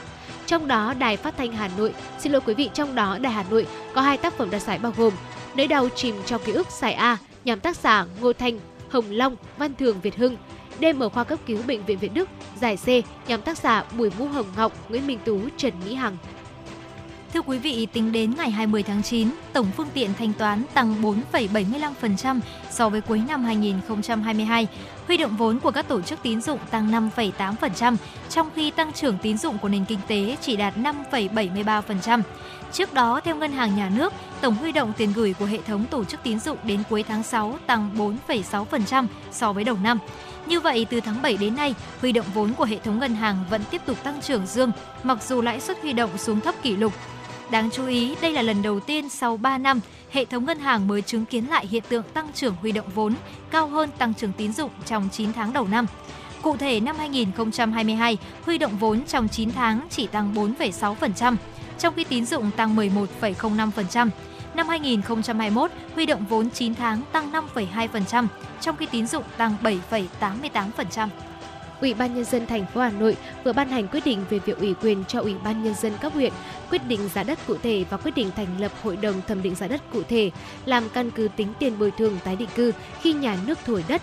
Quyết định giá đất cụ thể làm căn cứ tính tiền bồi thường khi nhà nước thu hồi đất, tính thu tiền sử dụng đất khi giao đất tái định cư, làm căn cứ tính tiền sử dụng đất, tiền thuê đất khi nhà nước giao đất, cho thuê đất, chuyển mục đích sử dụng đất cho hộ gia đình cá nhân, tính tiền sử dụng đất đối với phần diện tích đất vượt hạn mức khi nhà nước công nhận quyền sử dụng đất của hộ gia đình, cá nhân, phạm vi ủy quyền đối với trường hợp thửa đất hoặc khu đất có giá trị, tính theo giá đất trong bảng giá đất từ 30 tỷ đồng trở lên. Thời hạn ủy quyền kể từ ngày quyết định này có hiệu lực thi hành vào ngày 29 tháng 9 năm 2023 đến hết ngày 30 tháng 6 năm 2025. Thưa quý vị, nhằm hỗ trợ doanh nghiệp tiêu thụ sản phẩm, nhiều siêu thị cửa hàng trên địa bàn Hà Nội đã tổ chức các chương trình khuyến mại giảm giá cho hàng nghìn sản phẩm, hàng tiêu dùng thiết yếu. Theo ghi nhận của phóng viên, tại thị trường Hà Nội, hầu hết các trung tâm thương mại, hệ thống siêu thị, chuỗi cửa hàng tiện lợi cũng như các đơn vị sản xuất kinh doanh mặt hàng may mặc, phụ kiện thời trang, thiết bị công nghệ, sản phẩm điện máy đều đang triển khai chương trình khuyến mại giảm giá sốc cho khách hàng. Tại Hà Nội, chương trình khuyến mại năm nay sẽ kéo dài hơn và tập trung vào từng loại hàng hóa theo chủ đề từng tháng, qua đó nâng tổng mức bán lẻ và doanh thu dịch vụ tiêu dùng trong những tháng cuối năm. Dựa trên diễn biến giá thế giới, các doanh nghiệp dự báo trong kỳ điều hành ngày mai, xăng E5 RON92 trong nước có thể giảm 1.010 đồng trên một lít, xăng RON95 giảm 1.250 đồng trên một lít, trong khi dầu diesel có thể giữ nguyên. Nếu Liên Bộ Công Thương Tài chính trích quỹ bình ổn, giá xăng có thể giảm ít hơn. Trường hợp dự báo giảm là chính xác, xăng trong nước sẽ có phiên điều chỉnh giảm đầu tiên kể từ tháng 7. Trong 8 phiên điều chỉnh gần nhất, giá xăng đã tăng tới 7 lần, giữ nguyên một lần. Thưa quý vị, sau khi được biết đến nhiều từ đại dịch, mì gói nhập từ Việt Nam và Thái Lan ngày càng được người Nhật ưa chuộng. Nhận thấy các hương vị đến từ Đông Nam Á được đón nhận, các công ty Nhật Bản sản xuất mì ăn liền ở nước ngoài đã bắt đầu nhập sản phẩm vào Nhật Bản sau thời gian chỉ bán tại thị trường đặt nhà máy. E-Cook vào Việt Nam vào năm 2000 vào năm 1993 và hiện là nhà sản xuất mì ăn liền lớn nhất ở đây, với thị phần khoảng 40%. Từ năm 2018, họ bắt đầu nhập khẩu và bán đầy đủ giải sản phẩm mì hào hào được sản xuất tại Việt Nam, tại Nhật Bản. Công ty ban đầu nhắm đến việc bán cho người Việt Nam sống ở Nhật Bản, nhưng người Nhật cũng bắt đầu mua hào hào. Đến năm 2022, doanh thu hàng năm đã tăng 3 lần. Gần đây, công ty nhận được thêm nhiều yêu cầu nhập mì gói từ các cửa hàng thực phẩm nhập khẩu lớn. Thưa quý vị, và vừa rồi là những tin tức được thực hiện bởi biên tập viên Kim Oanh. Trước khi đến với những tiểu mục tiếp theo của chương trình, chúng tôi xin được mời quý vị chúng ta sẽ cùng thư giãn với một giai điệu âm nhạc.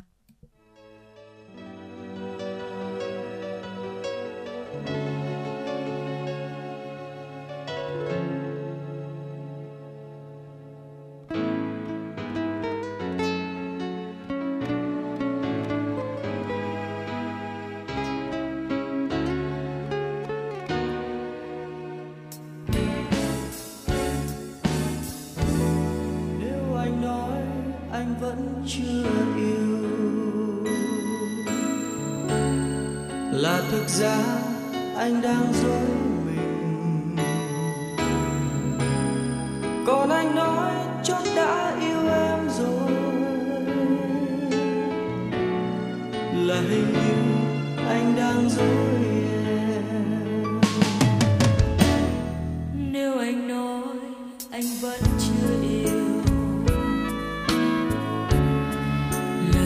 ra anh đang dối mình. Còn anh nói cho đã yêu em rồi. Là hình như anh đang dối em. Dối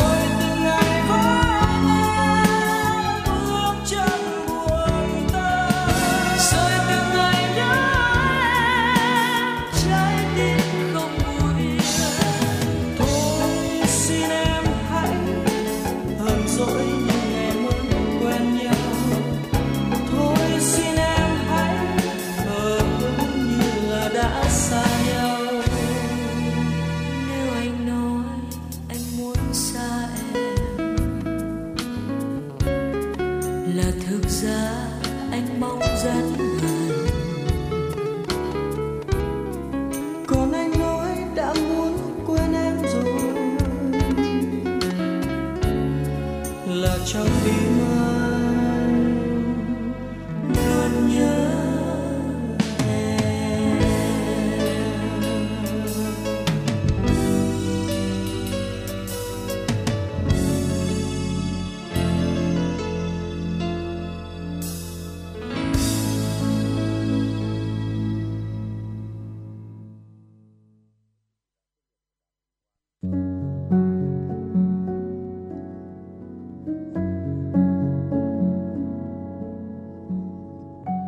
Postcard Đài Hà Nội, đọc truyện đêm khuya.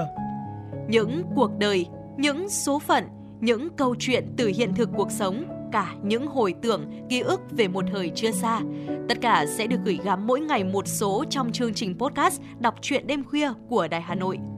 Ở đó, mỗi câu chuyện của các nhà văn nổi tiếng Việt Nam và cả những cây bút trẻ sông sáo sẽ đưa quý thính giả xa gần đắm chìm trong những không gian và thời gian khi thì hư ảo, huyền hoặc, lúc lại chân thực đến bất ngờ, để rồi khép lại mỗi tác phẩm luôn là tình người, là sự tử tế, là tính nhân văn lan tỏa trong đời thường và thậm chí đôi khi còn là hồi chuông cảnh tỉnh những phận người lầm lỡ để định hướng con người đến một cuộc sống tốt đẹp hơn. 30 phút mỗi số trên sóng của Đài Hà Nội. Đó cũng là lúc bạn có thể thành thơi, lắng lại, hoa dòng cảm xúc bên chiếc radio quen thuộc hay chiếc điện thoại thông minh nhỏ xinh để ngẫm ngợi về những điều đã qua, để cảm nhận ngòi bút sắc sảo và tài năng văn chương của mỗi tác giả. Bởi dù ở thế hệ nào, giai đoạn nào, họ cũng luôn mong muốn có thể khai thác tận cùng mọi câu chuyện của cuộc sống. Đừng quên là nghe chương trình podcast đọc truyện đêm khuya trên sóng của Đài Hà Nội lúc 22 giờ tất cả các ngày trong tuần các bạn nhé. Phát hành mỗi ngày lúc 22 giờ trên 5 nền tảng app Hà Nội On, website hanoionline.vn, Apple Podcast, Spotify, Google Podcast. Mời quý vị và các bạn đón nghe.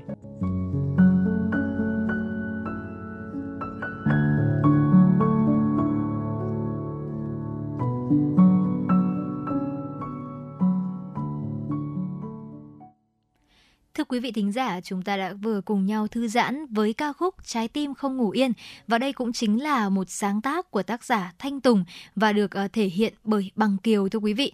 Và ngay bây giờ thì chúng ta cũng sẽ cùng quay trở lại với một tiểu mục cà phê trưa cùng với Hồng Hạnh và Bảo Trâm.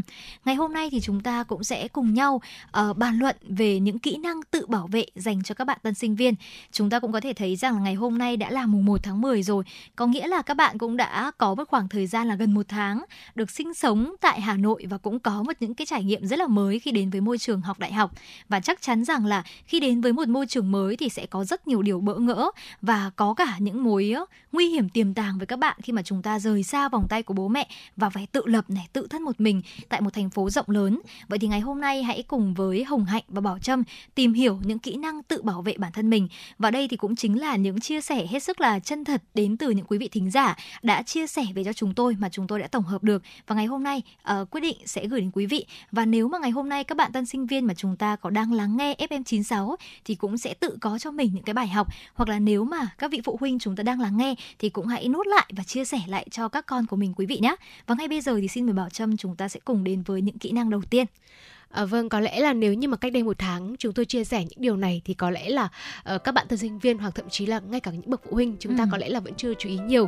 Nhưng tôi tin chắc rằng là một tháng vừa qua hoặc thậm chí là vài tuần thôi cũng đã đủ để các bạn có những sự va vấp nhất định. Và ngày hôm nay tôi mong rằng là những chia sẻ đến từ chúng tôi sẽ giúp các bạn tân sinh viên một phần nào đó có thể có thêm cho mình những cái lưu ý những cái kỹ năng ừ. để mình có thể khắc phục được những cái tình huống mà uh, chẳng may mình gặp phải uh, trong cái quãng thời gian đầu tiên mình nhập học.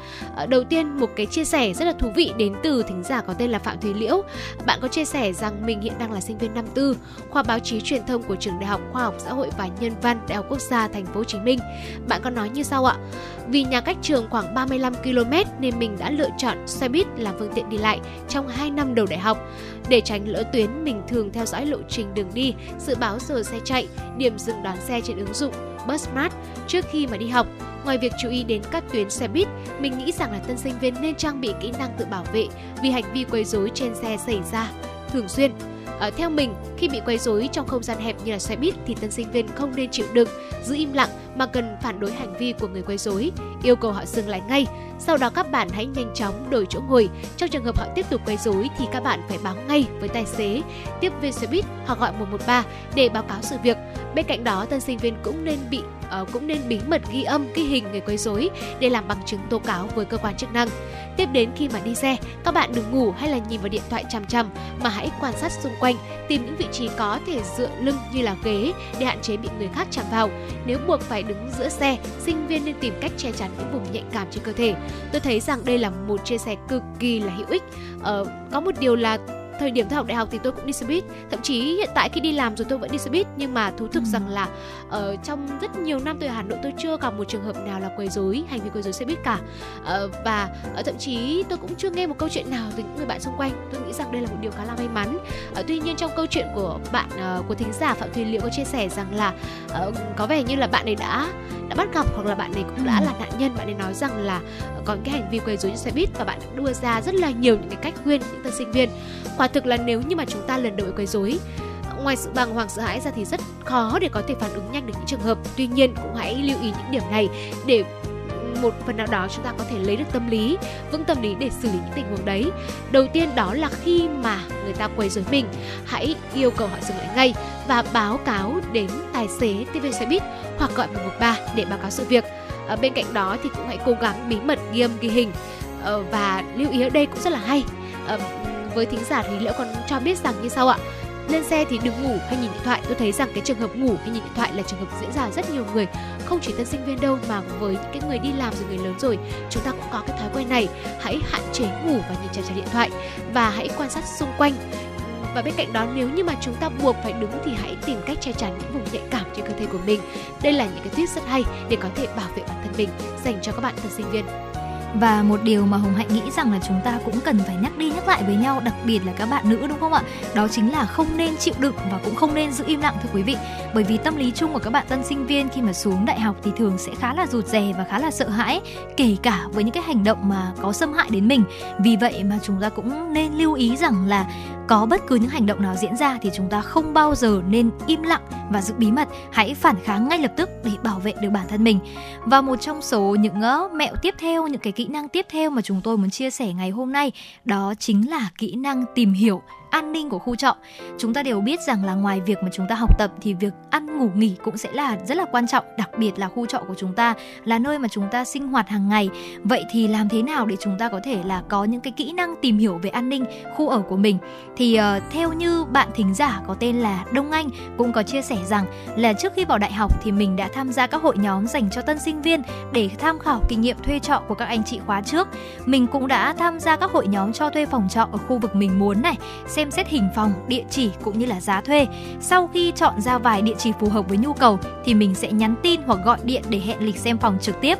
Một mẹo mà mình luôn dùng để tránh bị bắt nạt hay là ép giá là tìm người đi cùng khi mà chúng ta lựa chọn phòng trọ thì mình nghĩ là tân sinh viên nên à, lưu ý một số yếu tố như là cơ sở vật chất trong phòng này, an ninh công tác phòng cháy chữa cháy. Ngoài ra thì các bạn cũng nên chú ý là hàng xóm ở khu trọ để đề phòng những cái đối tượng nguy hiểm.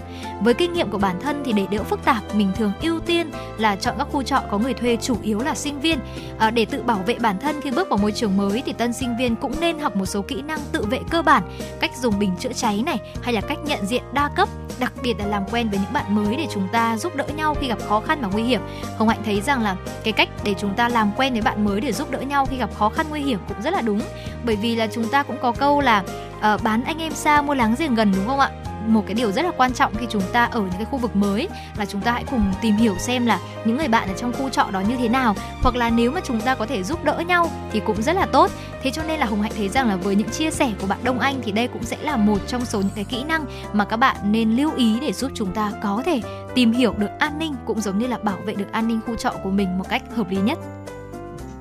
Vâng ạ, và vừa rồi Hồng Hạnh đã có những chia sẻ cực kỳ cụ thể về cái cách mà tìm hiểu an ninh khu trọ, cái cách làm sao để mình chọn được ờ, phòng trọ nó vừa đảm bảo kinh tế vừa đảm bảo an toàn cho bản thân của mình. Và tiếp đến tôi thấy rằng là một cái thực trạng là mùa sinh viên nào, mùa tân sinh viên nào lên cũng rất là dễ gặp phải tình trạng này đó là mắc lừa khi mà tìm kiếm việc làm thêm uh, nếu như mà các bạn tân sinh viên không cẩn thận rất là dễ rơi vào những cái bẫy uh, gặp những cái người lừa đảo sẽ đưa ra những cái lời mời gọi rất là hấp dẫn ở trên mạng xã hội. Đánh vào cái tâm lý của các bạn trẻ bây giờ đó là muốn kiếm tiền một cách nhanh chóng và dễ dàng uh, một người có chia sẻ như sau một thính giả chia sẻ như sau ạ mình chỉ làm thêm mỗi một công việc gia sư nên may mắn chưa từng gặp phải trường hợp lừa đảo nào trong suốt thời gian vừa qua nhưng thỉnh thoảng mình vẫn nhận được những email, những lời mời tham gia các nhóm bán hàng hoặc lướt thấy bài viết nói về cơ hội kiếm tiền nhanh chóng trên Facebook. Ngoài ra mình thấy rất nhiều bạn còn nhận được lời mời tham gia vào các nhóm học tiếng Anh.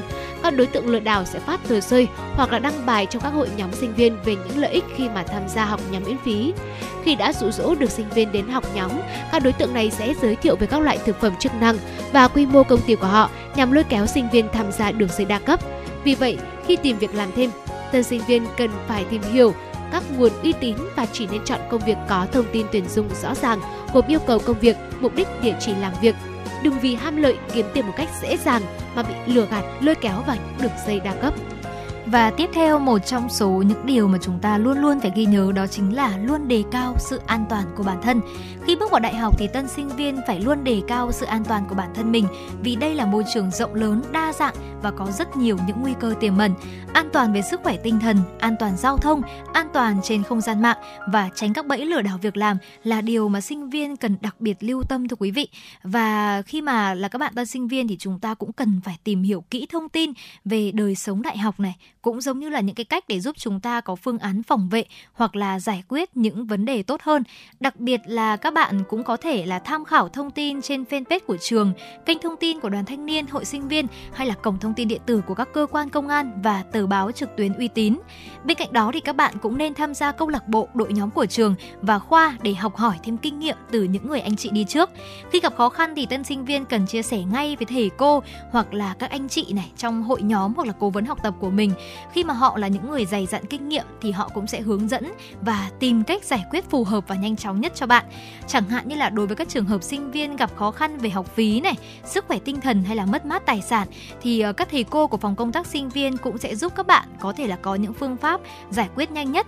Hoặc là nếu mà chúng ta đang gặp khó khăn về phương pháp học tập hoặc là gặp khó khăn về những cái cuộc sống hàng ngày thì cũng đừng quên rằng hãy chia sẻ với những anh chị tiền bối đi trước. Bởi vì họ cũng đã từng giống như bạn, cũng đã trải qua những cuộc sống sinh viên về những khó khăn đầu tiên.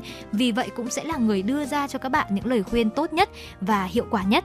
Và thưa quý vị, vừa rồi thì cũng chính là những kỹ năng tự vệ và những kỹ năng bảo vệ an toàn của bản thân dành cho các bạn tân sinh viên khi mà chúng ta mới nhập học. Và hồng hạnh tin rằng là trong khoảng thời gian cũng chưa đầy một tháng đâu, nhưng chắc chắn là các bạn cũng đã có rất nhiều kỷ niệm khi đến với môi trường đại học. Có thể là đan xen rất là nhiều cảm xúc cảm xúc xa nhà, hơi nhớ bố mẹ một chút hoặc là cảm xúc tự do vẫy vùng khi mà chúng ta vừa được bước vào một cánh cửa mới, một chân trời mới chẳng hạn, hoặc là lạ lẫm khi đến với một phương pháp học tập mới. Có rất nhiều những cảm xúc đón chờ các bạn khi đến với một thủ đô rộng lớn, nhưng mà hùng hạnh tin chắc rằng là khi mà chúng ta tự uh, trang bị cho mình những kỹ năng và những cái bản lĩnh cơ bản thì chắc chắn là các bạn sẽ có một thời sinh viên rất là tuyệt vời và có thực sự rất nhiều kỷ niệm ở đó. Còn ngay bây giờ thì chúng ta sẽ tạm gác lại tiểu mục cà phê trưa để quay trở lại với những giai điệu âm nhạc của FM96 và ngay bây giờ thì chúng ta hãy cùng lắng nghe ca khúc dưới ánh đèn sinh dưới ánh đèn sân khấu thưa quý vị. Và đây thì cũng chính là một uh, ca khúc được sáng tác bởi tác giả Hứa Kim Tuyền. Ngay bây giờ, xin mời quý vị thính giả sẽ cùng lắng nghe nhé.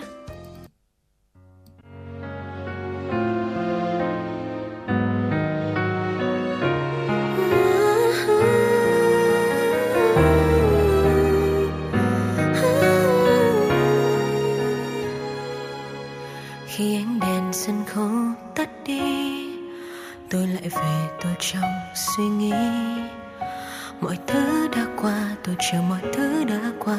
Thời gian nào đâu sẽ xóa. Tôi ước mình là một khúc ca. Thăng trầm từ buồn vui câu hát.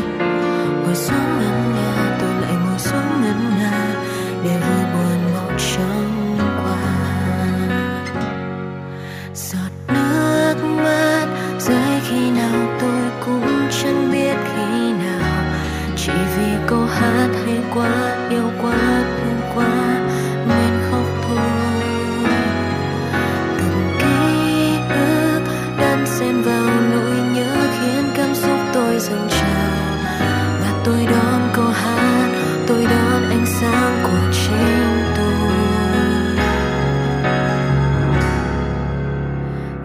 anh ánh đèn sân khấu có nốt nhạc bay.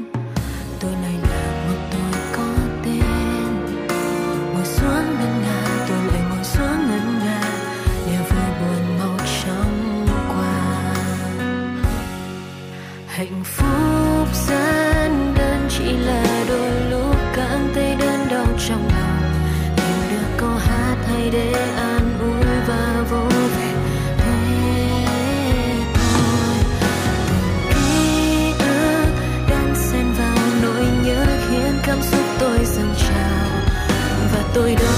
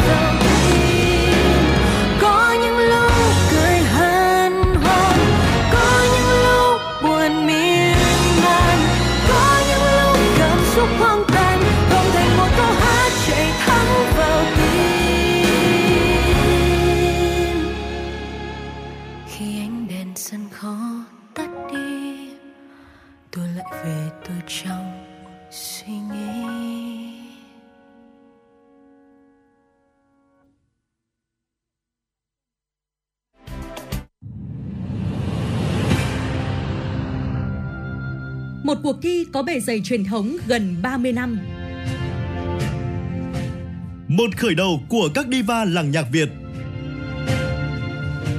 Là bệ phóng cho nhiều tài năng âm nhạc. Tiếng hát truyền hình Hà Nội đã trở lại mùa thi 2023 với tên gọi Tiếng hát Hà Nội. Với 4 vòng thi bắt đầu từ ngày 23 tháng 9 năm 2023, các thí sinh từ khắp mọi miền Tổ quốc sẽ được thử sức tranh tài trong 3 phong cách âm nhạc: thính phòng, dân gian, nhạc nhẹ với cơ hội được vinh danh và tỏa sáng. Vòng chung kết được tổ chức ngày 28 tháng 10 năm 2023 tại thủ đô Hà Nội. Giải nhất cuộc thi trị giá 200 triệu đồng, các giải nhì, giải ba và giải chuyên đề đều có giá trị cao và được các nhà tài trợ trao thêm những giải thưởng đặc biệt. Tiếng hát Hà Nội 2023, một cuộc thi, một cơ hội so tài và tỏa sáng. Đăng ký dự thi thật dễ dàng trên ứng dụng Hà Nội On từ ngày 29 tháng 8 đến ngày 23 tháng 9 năm 2023. Tiếng hát Hà Nội chắp cánh cho các tài năng. Thưa quý vị, cùng quay trở lại với chuyển động Hà Nội trưa nay. Tiếp tục chương trình là những thông tin đáng quan tâm. Tại họp báo chính phủ vào chiều 30 tháng 9, trả lời phóng viên về phương án nghỉ Tết, Nguyên đán Giáp Thìn, ông Lê Văn Thanh, Thứ trưởng Bộ Lao động Thương binh và Xã hội cho biết, căn cứ theo Bộ luật Lao động, hàng năm Thủ tướng sẽ quyết định lịch nghỉ Tết Nguyên đán và Quốc khánh. Bộ Lao động Thương binh và Xã hội chịu trách nhiệm tham mưu các phương án trên cơ sở ý kiến các đơn vị liên quan.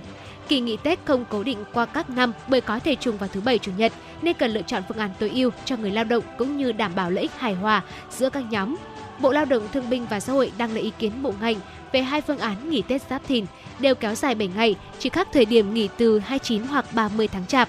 Phương án 1 nghỉ từ ngày 8 tháng 2 năm 2024 đến 14 tháng 2 năm 2024, 29 tháng Chạp năm Quý Mão đến hết mùng 5 tháng Giêng năm Giáp Thìn. Phương án 2 chọn nghỉ từ mùng 9 tháng 2 năm 2024 đến hết ngày 15 tháng 2 năm 2024, 30 tháng Chạp năm Quý Mão đến hết mùng 6 tháng Giêng năm Giáp Thìn.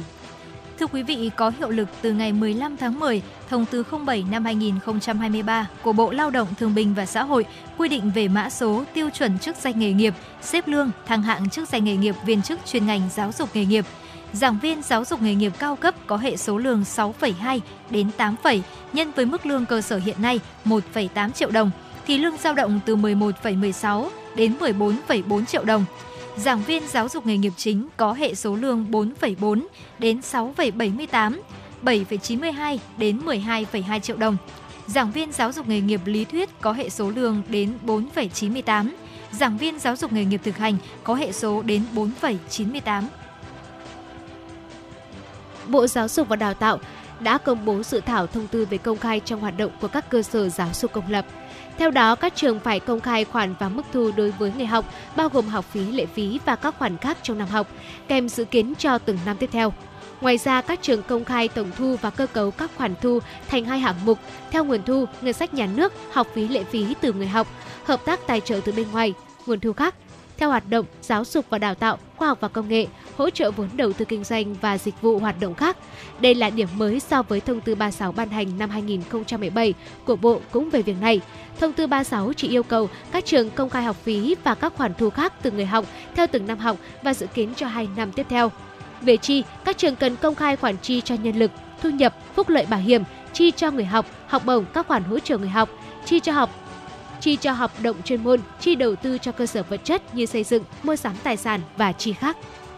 Thưa quý vị, Hội đồng Nhân dân thành phố Hà Nội vừa thông qua chủ trương xây dựng cụm công trình đầu mối Liên Mạc, quận Bắc Từ Liêm giai đoạn 1. Các hạng mục cần trạm bơm, kênh lấy nước, cầu qua kênh dẫn nước, nhà quản lý, Công trình sẽ giúp lấy nước từ sông Hồng và sông Nhuệ với lưu lượng 70 m khối trên giây, cấp nước tưới tiêu kết hợp giảm thiểu ô nhiễm môi trường sông Nhuệ và các sông thuộc nội thành Hà Nội. Sau khi hoàn thành cả hai giai đoạn, cụm công trình sẽ đảm nhận việc tiêu thoát nước từ sông Nhuệ ra sông Hồng cho 9.200 hecta của các huyện Đan Phượng, Nam Tử Liêm, Bắc Tử Liêm, Hoài Đức với lưu lượng 170 m khối trên giây. Khoảng 140 hộ dân thuộc diện giải phóng mặt bằng khi triển khai dự án trong đó phường Thụy Phương 130 hộ và 10 hộ thuộc phường Liên Mạc. Dự kiến những hộ dân trên được bố trí nhà tái định cư tại dự án Eco Home 3, phường Đông Ngạc, quận Bắc Từ Liêm. Hà Nội đặt mục tiêu không để xảy ra dịch bệnh lớn trong trường học. Ủy ban nhân dân thành phố Hà Nội vừa có kế hoạch về triển khai công tác y tế trường học năm học 2023-2024 trên địa bàn thành phố Hà Nội. Kế hoạch này còn nêu rõ 9 nhóm chỉ tiêu về công tác y tế trường học năm học 2023-2024. Trong đó, thành phố phấn đấu 100% trường mầm non phổ thông tổ chức kiểm tra, khám sức khỏe theo chuyên khoa cho học sinh, giáo viên, nhân viên nhà trường ít nhất một lần mỗi năm. 100% trường hợp mắc bệnh được thông báo cho gia đình học sinh để phối hợp chuyển tuyến điều trị. Đối với giáo viên, nhân viên nhà trường, các trường hợp mắc bệnh được thông báo trực tiếp cho người mắc. Đối với các trường học, chủ động giám sát phát hiện sớm dịch bệnh trong trường học, phối hợp với y tế địa phương xử lý kịp thời và triệt đề các ổ dịch.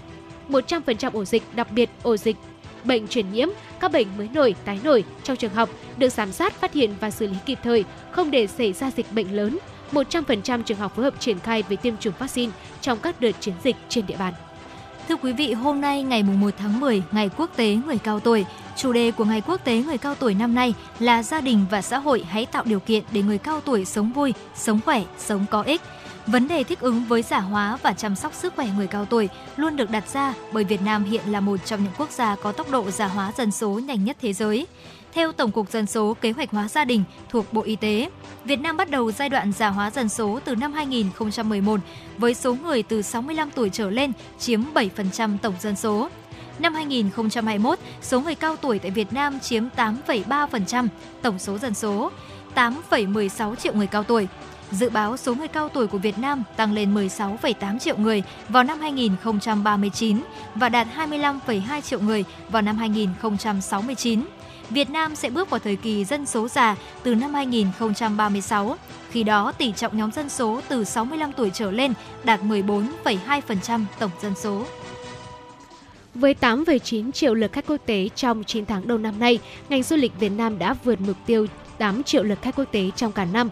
Theo số liệu từ Cục Du lịch Quốc gia Việt Nam, trong 9 tháng đầu năm 2023, tổng lượng khách quốc tế đến Việt Nam đạt khoảng 8,9 triệu lượt, tăng gấp 4,7 lần so với cùng kỳ của năm 2022. Trong đó tháng 9 năm 2023 đón 1,05 triệu lượt khách quốc tế. Đây là tháng thứ ba liên tiếp ngành du lịch cả nước đón trên 1 triệu lượt khách quốc tế. Cục Du lịch Quốc gia Việt Nam kỳ vọng ngành du lịch bước vào mùa cao điểm du lịch quốc tế những tháng cuối năm và tận dụng cơ hội từ chính sách miễn thị thực và cấp thị thực điện tử mới có hiệu lực từ ngày 15 tháng 8 sẽ thu hút lượng khách du lịch quốc tế đến Việt Nam tiếp tục tăng nhanh trong thời gian tới. Thưa quý vị, Cục Cảnh sát điều tra tội phạm tham nhũng kinh tế buôn lậu Bộ Công an cho biết, đơn vị đang phát đi thông báo tìm bị hại trong vụ án lừa đảo xảy ra tại tập đoàn Vạn Thịnh Phát, công ty cổ phần tập đoàn đầu tư An Đông và các tổ chức đơn vị có liên quan. Kết quả điều tra của cơ quan cảnh sát điều tra xác định, từ năm 2018 đến năm 2020, các đối tượng có liên quan tại các công ty kể trên đã có hành vi gian dối, làm trái quy định của pháp luật, tạo lập 25 gói trái phiếu với tổng giá trị hơn 30.000 tỷ đồng để bán cho người mua, huy động tiền và chiếm đoạt. Cơ quan Cảnh sát điều tra Bộ Công an xác định đây là những bị hại trong vụ án khẩn trương đến cơ quan cảnh sát điều tra công an các tỉnh thành phố nơi người bị hại cư trú hoặc nơi phát sinh hợp đồng mua bán trái phiếu phối hợp làm việc nếu người bị hại không đến làm việc, phối hợp cung cấp thông tin, tài liệu trước thời điểm kết thúc điều tra vụ án, thì cơ quan cảnh sát điều tra Bộ Công an không xem xét, giải quyết quyền và lợi ích hợp pháp trong vụ án. Quý vị thân mến và vừa rồi là những thông tin được chúng tôi cập nhật ờ, đáng rất là đáng chú ý thực hiện bởi biên tập viên Kim Oanh ờ, và thưa quý vị ờ, Tin tức vừa rồi cũng đã khép lại phần điểm tin ngày hôm nay và những tin tức nóng hổi sẽ được chúng tôi cập nhật trong những khung giờ phát sóng tiếp theo của chuyển động Hà Nội. Và quý vị cũng đừng quên là tương tác với chúng tôi thông qua hotline 0243773 6688 và trang fanpage chính thức của chương trình FM96 Thời sự Hà Nội. Quý vị đang đồng hành cùng Bảo Trâm Hồng Hạnh trên làn sóng FM 96 MHz của Đài Phát thanh Truyền hình Hà Nội với chương trình chuyển động Hà Nội trưa trong khung giờ từ 10 đến 12 giờ. Nếu quý vị có bỏ lỡ khung giờ phát sóng nào của chúng tôi cũng có thể nghe lại trên trang web hanoionline.vn. Và thưa quý vị, ngay bây giờ thì xin mời quý vị chúng ta sẽ cùng thưởng thức ca khúc một phút được thể hiện bởi Andy. Ngay bây giờ xin mời quý vị sẽ cùng thưởng thức nhé.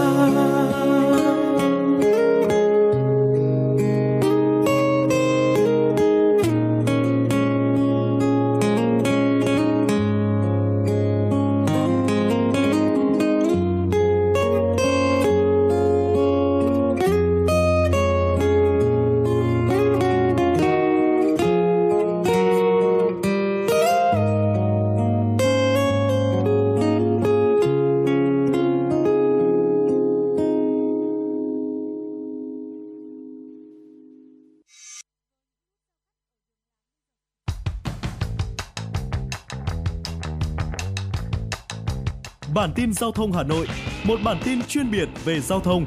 Những vấn đề dân sinh bức xúc liên quan đến công tác tổ chức giao thông, trật tự an toàn giao thông, tình hình giao thông tại các nút giao thông trọng điểm trên địa bàn thành phố sẽ được các phóng viên Đài Hà Nội cập nhật liên tục, nhanh chóng, chính xác từ hiện trường một cách chân thực. Cùng với đó là những ý kiến phân tích, đánh giá khách quan đa chiều của các chuyên gia, các nhà quản lý trong lĩnh vực an toàn giao thông và đô thị. Bản tin giao thông Hà Nội, kênh thông tin hữu hiệu kết nối người dân với cơ quan quản lý, lực lượng chức năng. Phát sóng 17 giờ hàng ngày trên kênh 1 truyền hình Hà Nội. Mời quý vị và các bạn đón xem.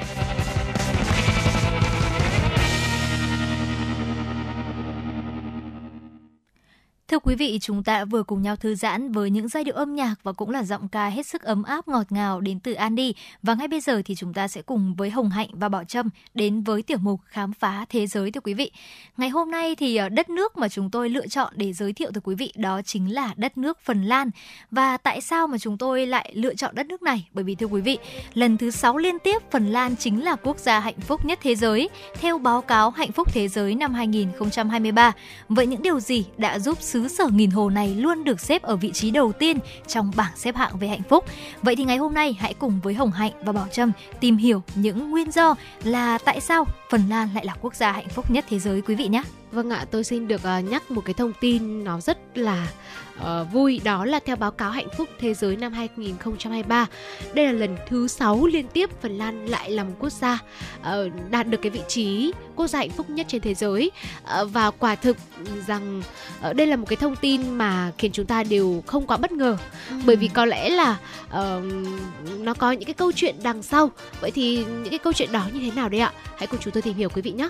Uh, thêm một vài thông tin nữa thì hàng năm vào mỗi dịp kỷ niệm Ngày Quốc tế Hạnh phúc vào 20 tháng 3, Liên Hợp Quốc sẽ đều công bố báo cáo hạnh phúc thế giới, trong đó đưa ra một cái bảng xếp hạng những quốc gia hạnh phúc nhất trên thế giới có rất nhiều tiêu chí trong báo cáo, nhưng điểm chung lớn nhất của các quốc gia hạnh phúc là cung cấp mạng lưới an toàn cho công dân xung quanh các vấn đề quan trọng như là chăm sóc sức khỏe và hỗ trợ xã hội. Báo cáo được thực hiện bằng cách tính toán một số loại chỉ số như là GDP bình quân đầu người này, hỗ trợ xã hội này, số năm sống khỏe mạnh, tự do lựa chọn cuộc sống, ở sự rộng lượng, nhận thức về tham nhũng và lạc hậu. Thế thì làm thế nào mà một quốc gia ở cực bắc của thế giới như là Phần Lan với một khí hậu lại cực kỳ giá lạnh khắc nghiệt lại trở thành một nơi ấm áp hạnh phúc nhất trên thế giới ạ. Đây quả thực là thắc mắc của rất nhiều người khi mà nhắc tới quốc gia này. Đặc biệt hơn như tôi vừa nhấn mạnh một thông tin lúc đầu đó là đây là lần thứ 6 liên tiếp Phần Lan đã trở thành quốc gia hạnh phúc nhất trên thế giới theo báo cáo hạnh phúc thế giới năm 2023 và thưa quý vị, một trong số những lý do để cho Phần Lan trở thành một trong số những quốc gia hạnh phúc nhất thế giới, đó chính là lối sống lạc quan và tích cực của những người dân ở nơi đây. À, theo như những chia sẻ cho biết rằng thì mùa đông ở Phần Lan kéo dài khoảng 6 tháng và thường rất là lạnh. Người Phần Lan thì luôn tận dụng tối đa thời gian của họ. Khi tiết trời ấm lên vào mùa hè, người dân thích dành thời gian rảnh rỗi ở bên ngoài trời hơn là ngồi trên ghế sofa và xem tivi. Người dân Phần Lan luôn sống theo tinh thần uh, tức là tinh thần sisu, tức là luôn kiên cường, dũng cảm đương đầu với những thử thách trong cuộc sống. Đối với nhiều người Phần Lan thì thay vì chờ đợi một ngày nắng đẹp thì họ sẽ không quản ngại băng giá đi lại bằng xe đạp hay vượt qua những biển hồ đóng băng để đến chỗ làm và tận hưởng cuộc sống. Người dân Phần Lan làm việc chăm chỉ nhưng không đồng nghĩa với việc là làm quá nhiều. Họ luôn dành thời gian để nghỉ ngơi hợp lý. Điều đó có nghĩa là hầu hết người dân đều cân bằng tốt giữa công việc và cuộc sống. Văn hóa Phần Lan thì coi trọng sự cởi mở, hợp tác và giúp đỡ người khác hơn là cạnh tranh người dân cảm thấy yên tâm và hài lòng với cuộc sống và cũng không gặp áp lực cuộc sống như người dân của các quốc gia khác. Điều đó thì mang lại cho họ một sức khỏe tinh thần tốt ngay cả khi gặp những biến cố trong cuộc sống. Vâng thưa quý vị và một yếu tố nữa, một yếu tố mà tôi nghĩ rằng là nó rất quan trọng, nó tác động rất nhiều đến uh, sức khỏe tinh thần của chúng ta, đó chính là những cái cảnh quan thiên nhiên. Có một cảnh quan thiên nhiên trong lành tươi đẹp, đây là một điều, một cái yếu tố mà có lẽ đã giúp Phần Lan trở thành một quốc gia sống hạnh phúc nhất trên thế giới. Phần Lan là một trong những nơi được đánh giá là tuyệt vời nhất trên trái đất Thiên nhiên rất đẹp với những cái khu rừng hoang sơ rộng lớn, cảnh quan và những hồ nước tuyệt đẹp. Nhiều người nói rằng đó là một nơi tuyệt vời để ghé thăm vì vẻ đẹp tự nhiên. Họ cho rằng thời gian dành cho thiên nhiên là một liều thuốc giải cho sự căng thẳng, mệt mỏi và nhàm chán. Ở Phần Lan có tới 40 công viên quốc gia và việc dành thời gian bên ngoài là một phần quan trọng trong văn hóa của Phần Lan. Một cuộc khảo sát năm 2021 cho thấy gần 90% người Phần Lan coi thiên nhiên đóng một phần quan trọng trong cuộc sống của họ. Ở Phần Lan, quyền tự do đi lang thang ở vùng nông thôn thậm chí còn được quy định trong một quy tắc có tên là quyền của mọi người. Có nghĩa là mọi người có thể sử dụng miễn phí gần như tất cả các khu rừng, hồ nước. À, vì vậy đi bộ, đi bơi lội hay là trượt tuyết, thậm chí là cắm trại đều được miễn phí ở những khu vực công cộng này. Chỉ số ô nhiễm không khí AQI trung bình năm 2021 của Phần Lan là 23 ở mức màu xanh lá cây, một cái mức độ tốt nhất trên thang điểm. Và vào năm 2018, Tổ chức Y tế Thế giới xếp hạng Phần Lan là nước có không khí sạch nhất thế giới. Người Phần Lan vì thế luôn được sống trong bầu không khí sạch, trong lành, mức độ ô nhiễm không khí thấp giúp cải thiện chất lượng cuộc sống và giảm các bệnh về đường hô hấp. Và thưa quý vị, một trong số những nguyên nhân và cũng là một trong số những lý do tiếp theo mà khiến cho người dân luôn cảm thấy hạnh phúc tại quốc gia này, đó chính là cảm giác về sự an toàn và yên tâm. Một trong những chỉ số quan trọng về hạnh phúc là cảm giác an toàn của mọi người. Phần Lan thì đặc biệt xuất sắc trong hạng mục này do tỷ lệ tội phạm thấp. Điều này đã dẫn đến một nền văn hóa nơi mà mọi người cảm thấy an toàn, yên tâm và mãn nguyện. Ở những thành phố đông đúc như là thủ đô uh, Helsinki thì không có vấn đề đáng ngại lớn nào về an toàn hay là an ninh. Còn khi đến với các vùng nông thôn của nước này thì nhiều ý kiến cho rằng là hầu như vấn đề tội phạm không tồn tại. Theo đánh giá của Diễn đàn Kinh tế Thế giới năm 2017, Phần Lan được mệnh danh là quốc gia an toàn nhất trên thế giới. Và theo như tờ The Telegraph, bản đồ rủi ro du lịch năm 2019 đánh giá theo ba loại là rủi ro y tế, an ninh và an toàn đường bộ thì Phần Lan có chỉ số tổng thể thấp nhất thưa quý vị. Và thưa quý vị, một nền giáo dục hạnh phúc, đây cũng là một trong số những yếu tố tạo nên Phần Lan một quốc gia hạnh phúc nhất trên thế giới. Phần Lan là một trong những quốc gia sở hữu hệ thống giáo dục xuất sắc à, và theo một đánh giá của Los Angeles Times, nền giáo dục của quốc gia này luôn nằm trong top đầu người Phần Lan yêu giáo dục và nghề dạy học ở đất nước này được mọi người đánh giá rất là cao. Việc tuyển chọn giáo viên phải trải qua những cái tiêu chuẩn rất là cao và giáo viên được trả mức lương với những con số hậu hĩnh. À, trong khi đó với học sinh trước khi vào lớp 1, các em từ 8 tháng tuổi trở đi ở Phần Lan đều sẽ nhận được một chế độ chăm sóc sức khỏe và giữ trẻ miễn phí.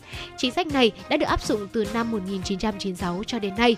Các môn học ở giai đoạn dưới 7 tuổi không bao gồm đọc, viết hay làm toán mà sẽ liên quan đến thiên nhiên, động vật và sự giống để các bé vừa học vừa chơi. Chủ trương của nền giáo dục Phần Lan là không phân biệt đối xử vì những khuyết điểm, khiếm khuyết của trẻ em. Ở ngược lại, ở quốc gia này còn quan tâm, trân trọng sự khác biệt và nhu cầu riêng của mỗi cá thể trong xã hội. Bên cạnh đó thì học sinh tại Phần Lan ờ, không phải trải qua quá nhiều những kỳ thi chuẩn hóa áp lực như là các nền giáo dục khác trên thế giới. Trong suốt quá trình học tập, chỉ có một kỳ thi chuẩn hóa bắt buộc cho học sinh Phần Lan sau khi kết thúc lớp 12 mà thôi. Học sinh Phần Lan có thời gian nghỉ giải lao rất nhiều mỗi ngày với tổng thời gian là 75 phút mỗi ngày. Cụ thể là cứ mỗi 45 phút học trong lớp thì sẽ có 15 phút nghỉ giải lao. Còn đối với các em học sinh lớp 1 và lớp 2, mỗi tuần chỉ có khoảng 20 giờ học trên lớp. Càng lên bậc học cao hơn thì giờ học sẽ tăng từ từ. Ờ, thưa quý vị, như vậy là có thể thấy rằng trong văn hóa của Phần Lan, hạnh phúc không nhất thiết là phải ờ, cảm xúc ngập tràn. Khái niệm hạnh phúc của họ đơn giản là luôn cảm thấy hài lòng với cuộc sống của mình và hài lòng với những gì mình đang có. Người Phần Lan cũng cho rằng những ngày u ám là một phần tất yếu của cuộc sống hàng ngày và vui vẻ chấp nhận điều đó. Chấp nhận tính hai mặt của cuộc sống chính là một trong những bí quyết để có được hạnh phúc như người Phần Lan. Và thưa quý vị, những điều này có lẽ cũng là những điều mà chúng ta có thể dành cho chính mình đúng không ạ? Đó có nghĩa là những ngày u ám thì sẽ là một phần tất yếu của cuộc sống và chính tính hai mặt của cuộc sống chính là một điều tất yếu và bí quyết để có được hạnh phúc chính là luôn cảm thấy hài lòng với cuộc sống của mình và những gì mình đang có. Và thông qua những chia sẻ vừa rồi thì mong rằng là quý vị chúng ta cũng có thể có một phần nào đó những câu trả lời cho mình, những rút ra cho mình về bí quyết hạnh phúc của người Phần Lan có thể là nó không quá là phức tạp tạp này, cũng không quá là có gì cao siêu đâu, chỉ đơn giản là cân bằng cuộc sống của mình và chấp nhận cả những cái tính tiêu cực và u ám trong cuộc sống hàng ngày. Bởi vì cuộc sống thì sẽ luôn luôn có hai mặt như vậy, đúng không ạ? Còn ngay bây giờ thì có lẽ rằng là những giây phút cuối cùng của truyền động Hà Nội trưa cũng đã đến rồi. Hy vọng rằng 120 phút trực tiếp của truyền động Hà Nội trưa nay cũng đã giúp quý vị thính giả hài lòng và thư giãn. Tới đây thì thời gian dành cho truyền động Hà Nội cũng xin phép được khép lại. Ekip thực hiện chương trình chỉ đạo nội dung Nguyễn Kim Khiêm, chỉ đạo sản xuất Nguyễn Tiến Dũng, tổ chức sản xuất Lê Xuân Luyến, biên tập Lưu Hường, MC Hồng Hạnh Bảo Trâm, thư ký Kim Dung cùng kỹ thuật viên Quốc Hoàn phối hợp thực hiện và hẹn gặp lại quý vị trong khung giờ từ 16 giờ đến 18 giờ chiều nay. Thân ái và hẹn gặp lại quý vị trong những khung giờ tiếp theo. Còn ngay bây giờ xin mời quý vị chúng ta sẽ cùng đến với ca khúc thay cho lời chào tạm biệt của chúng tôi, ca khúc Thời thanh xuân sẽ qua với sự thể hiện của Phạm Hồng Phước. Xin mời quý vị sẽ cùng lắng nghe nhé.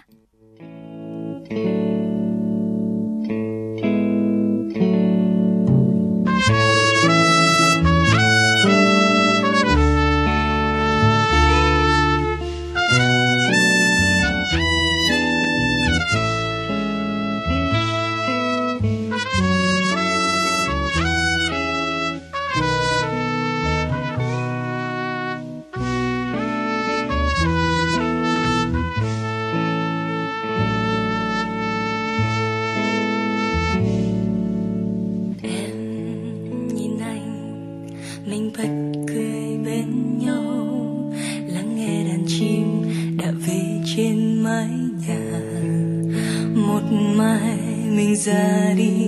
Hàm răng thưa, nụ cười thật nhắn nhau chúng ta sẽ về đâu hỡi anh? Về quê anh đi, em à. Vùng ngoại ô cách rất xa. Ba mẹ anh, ngày xưa cùng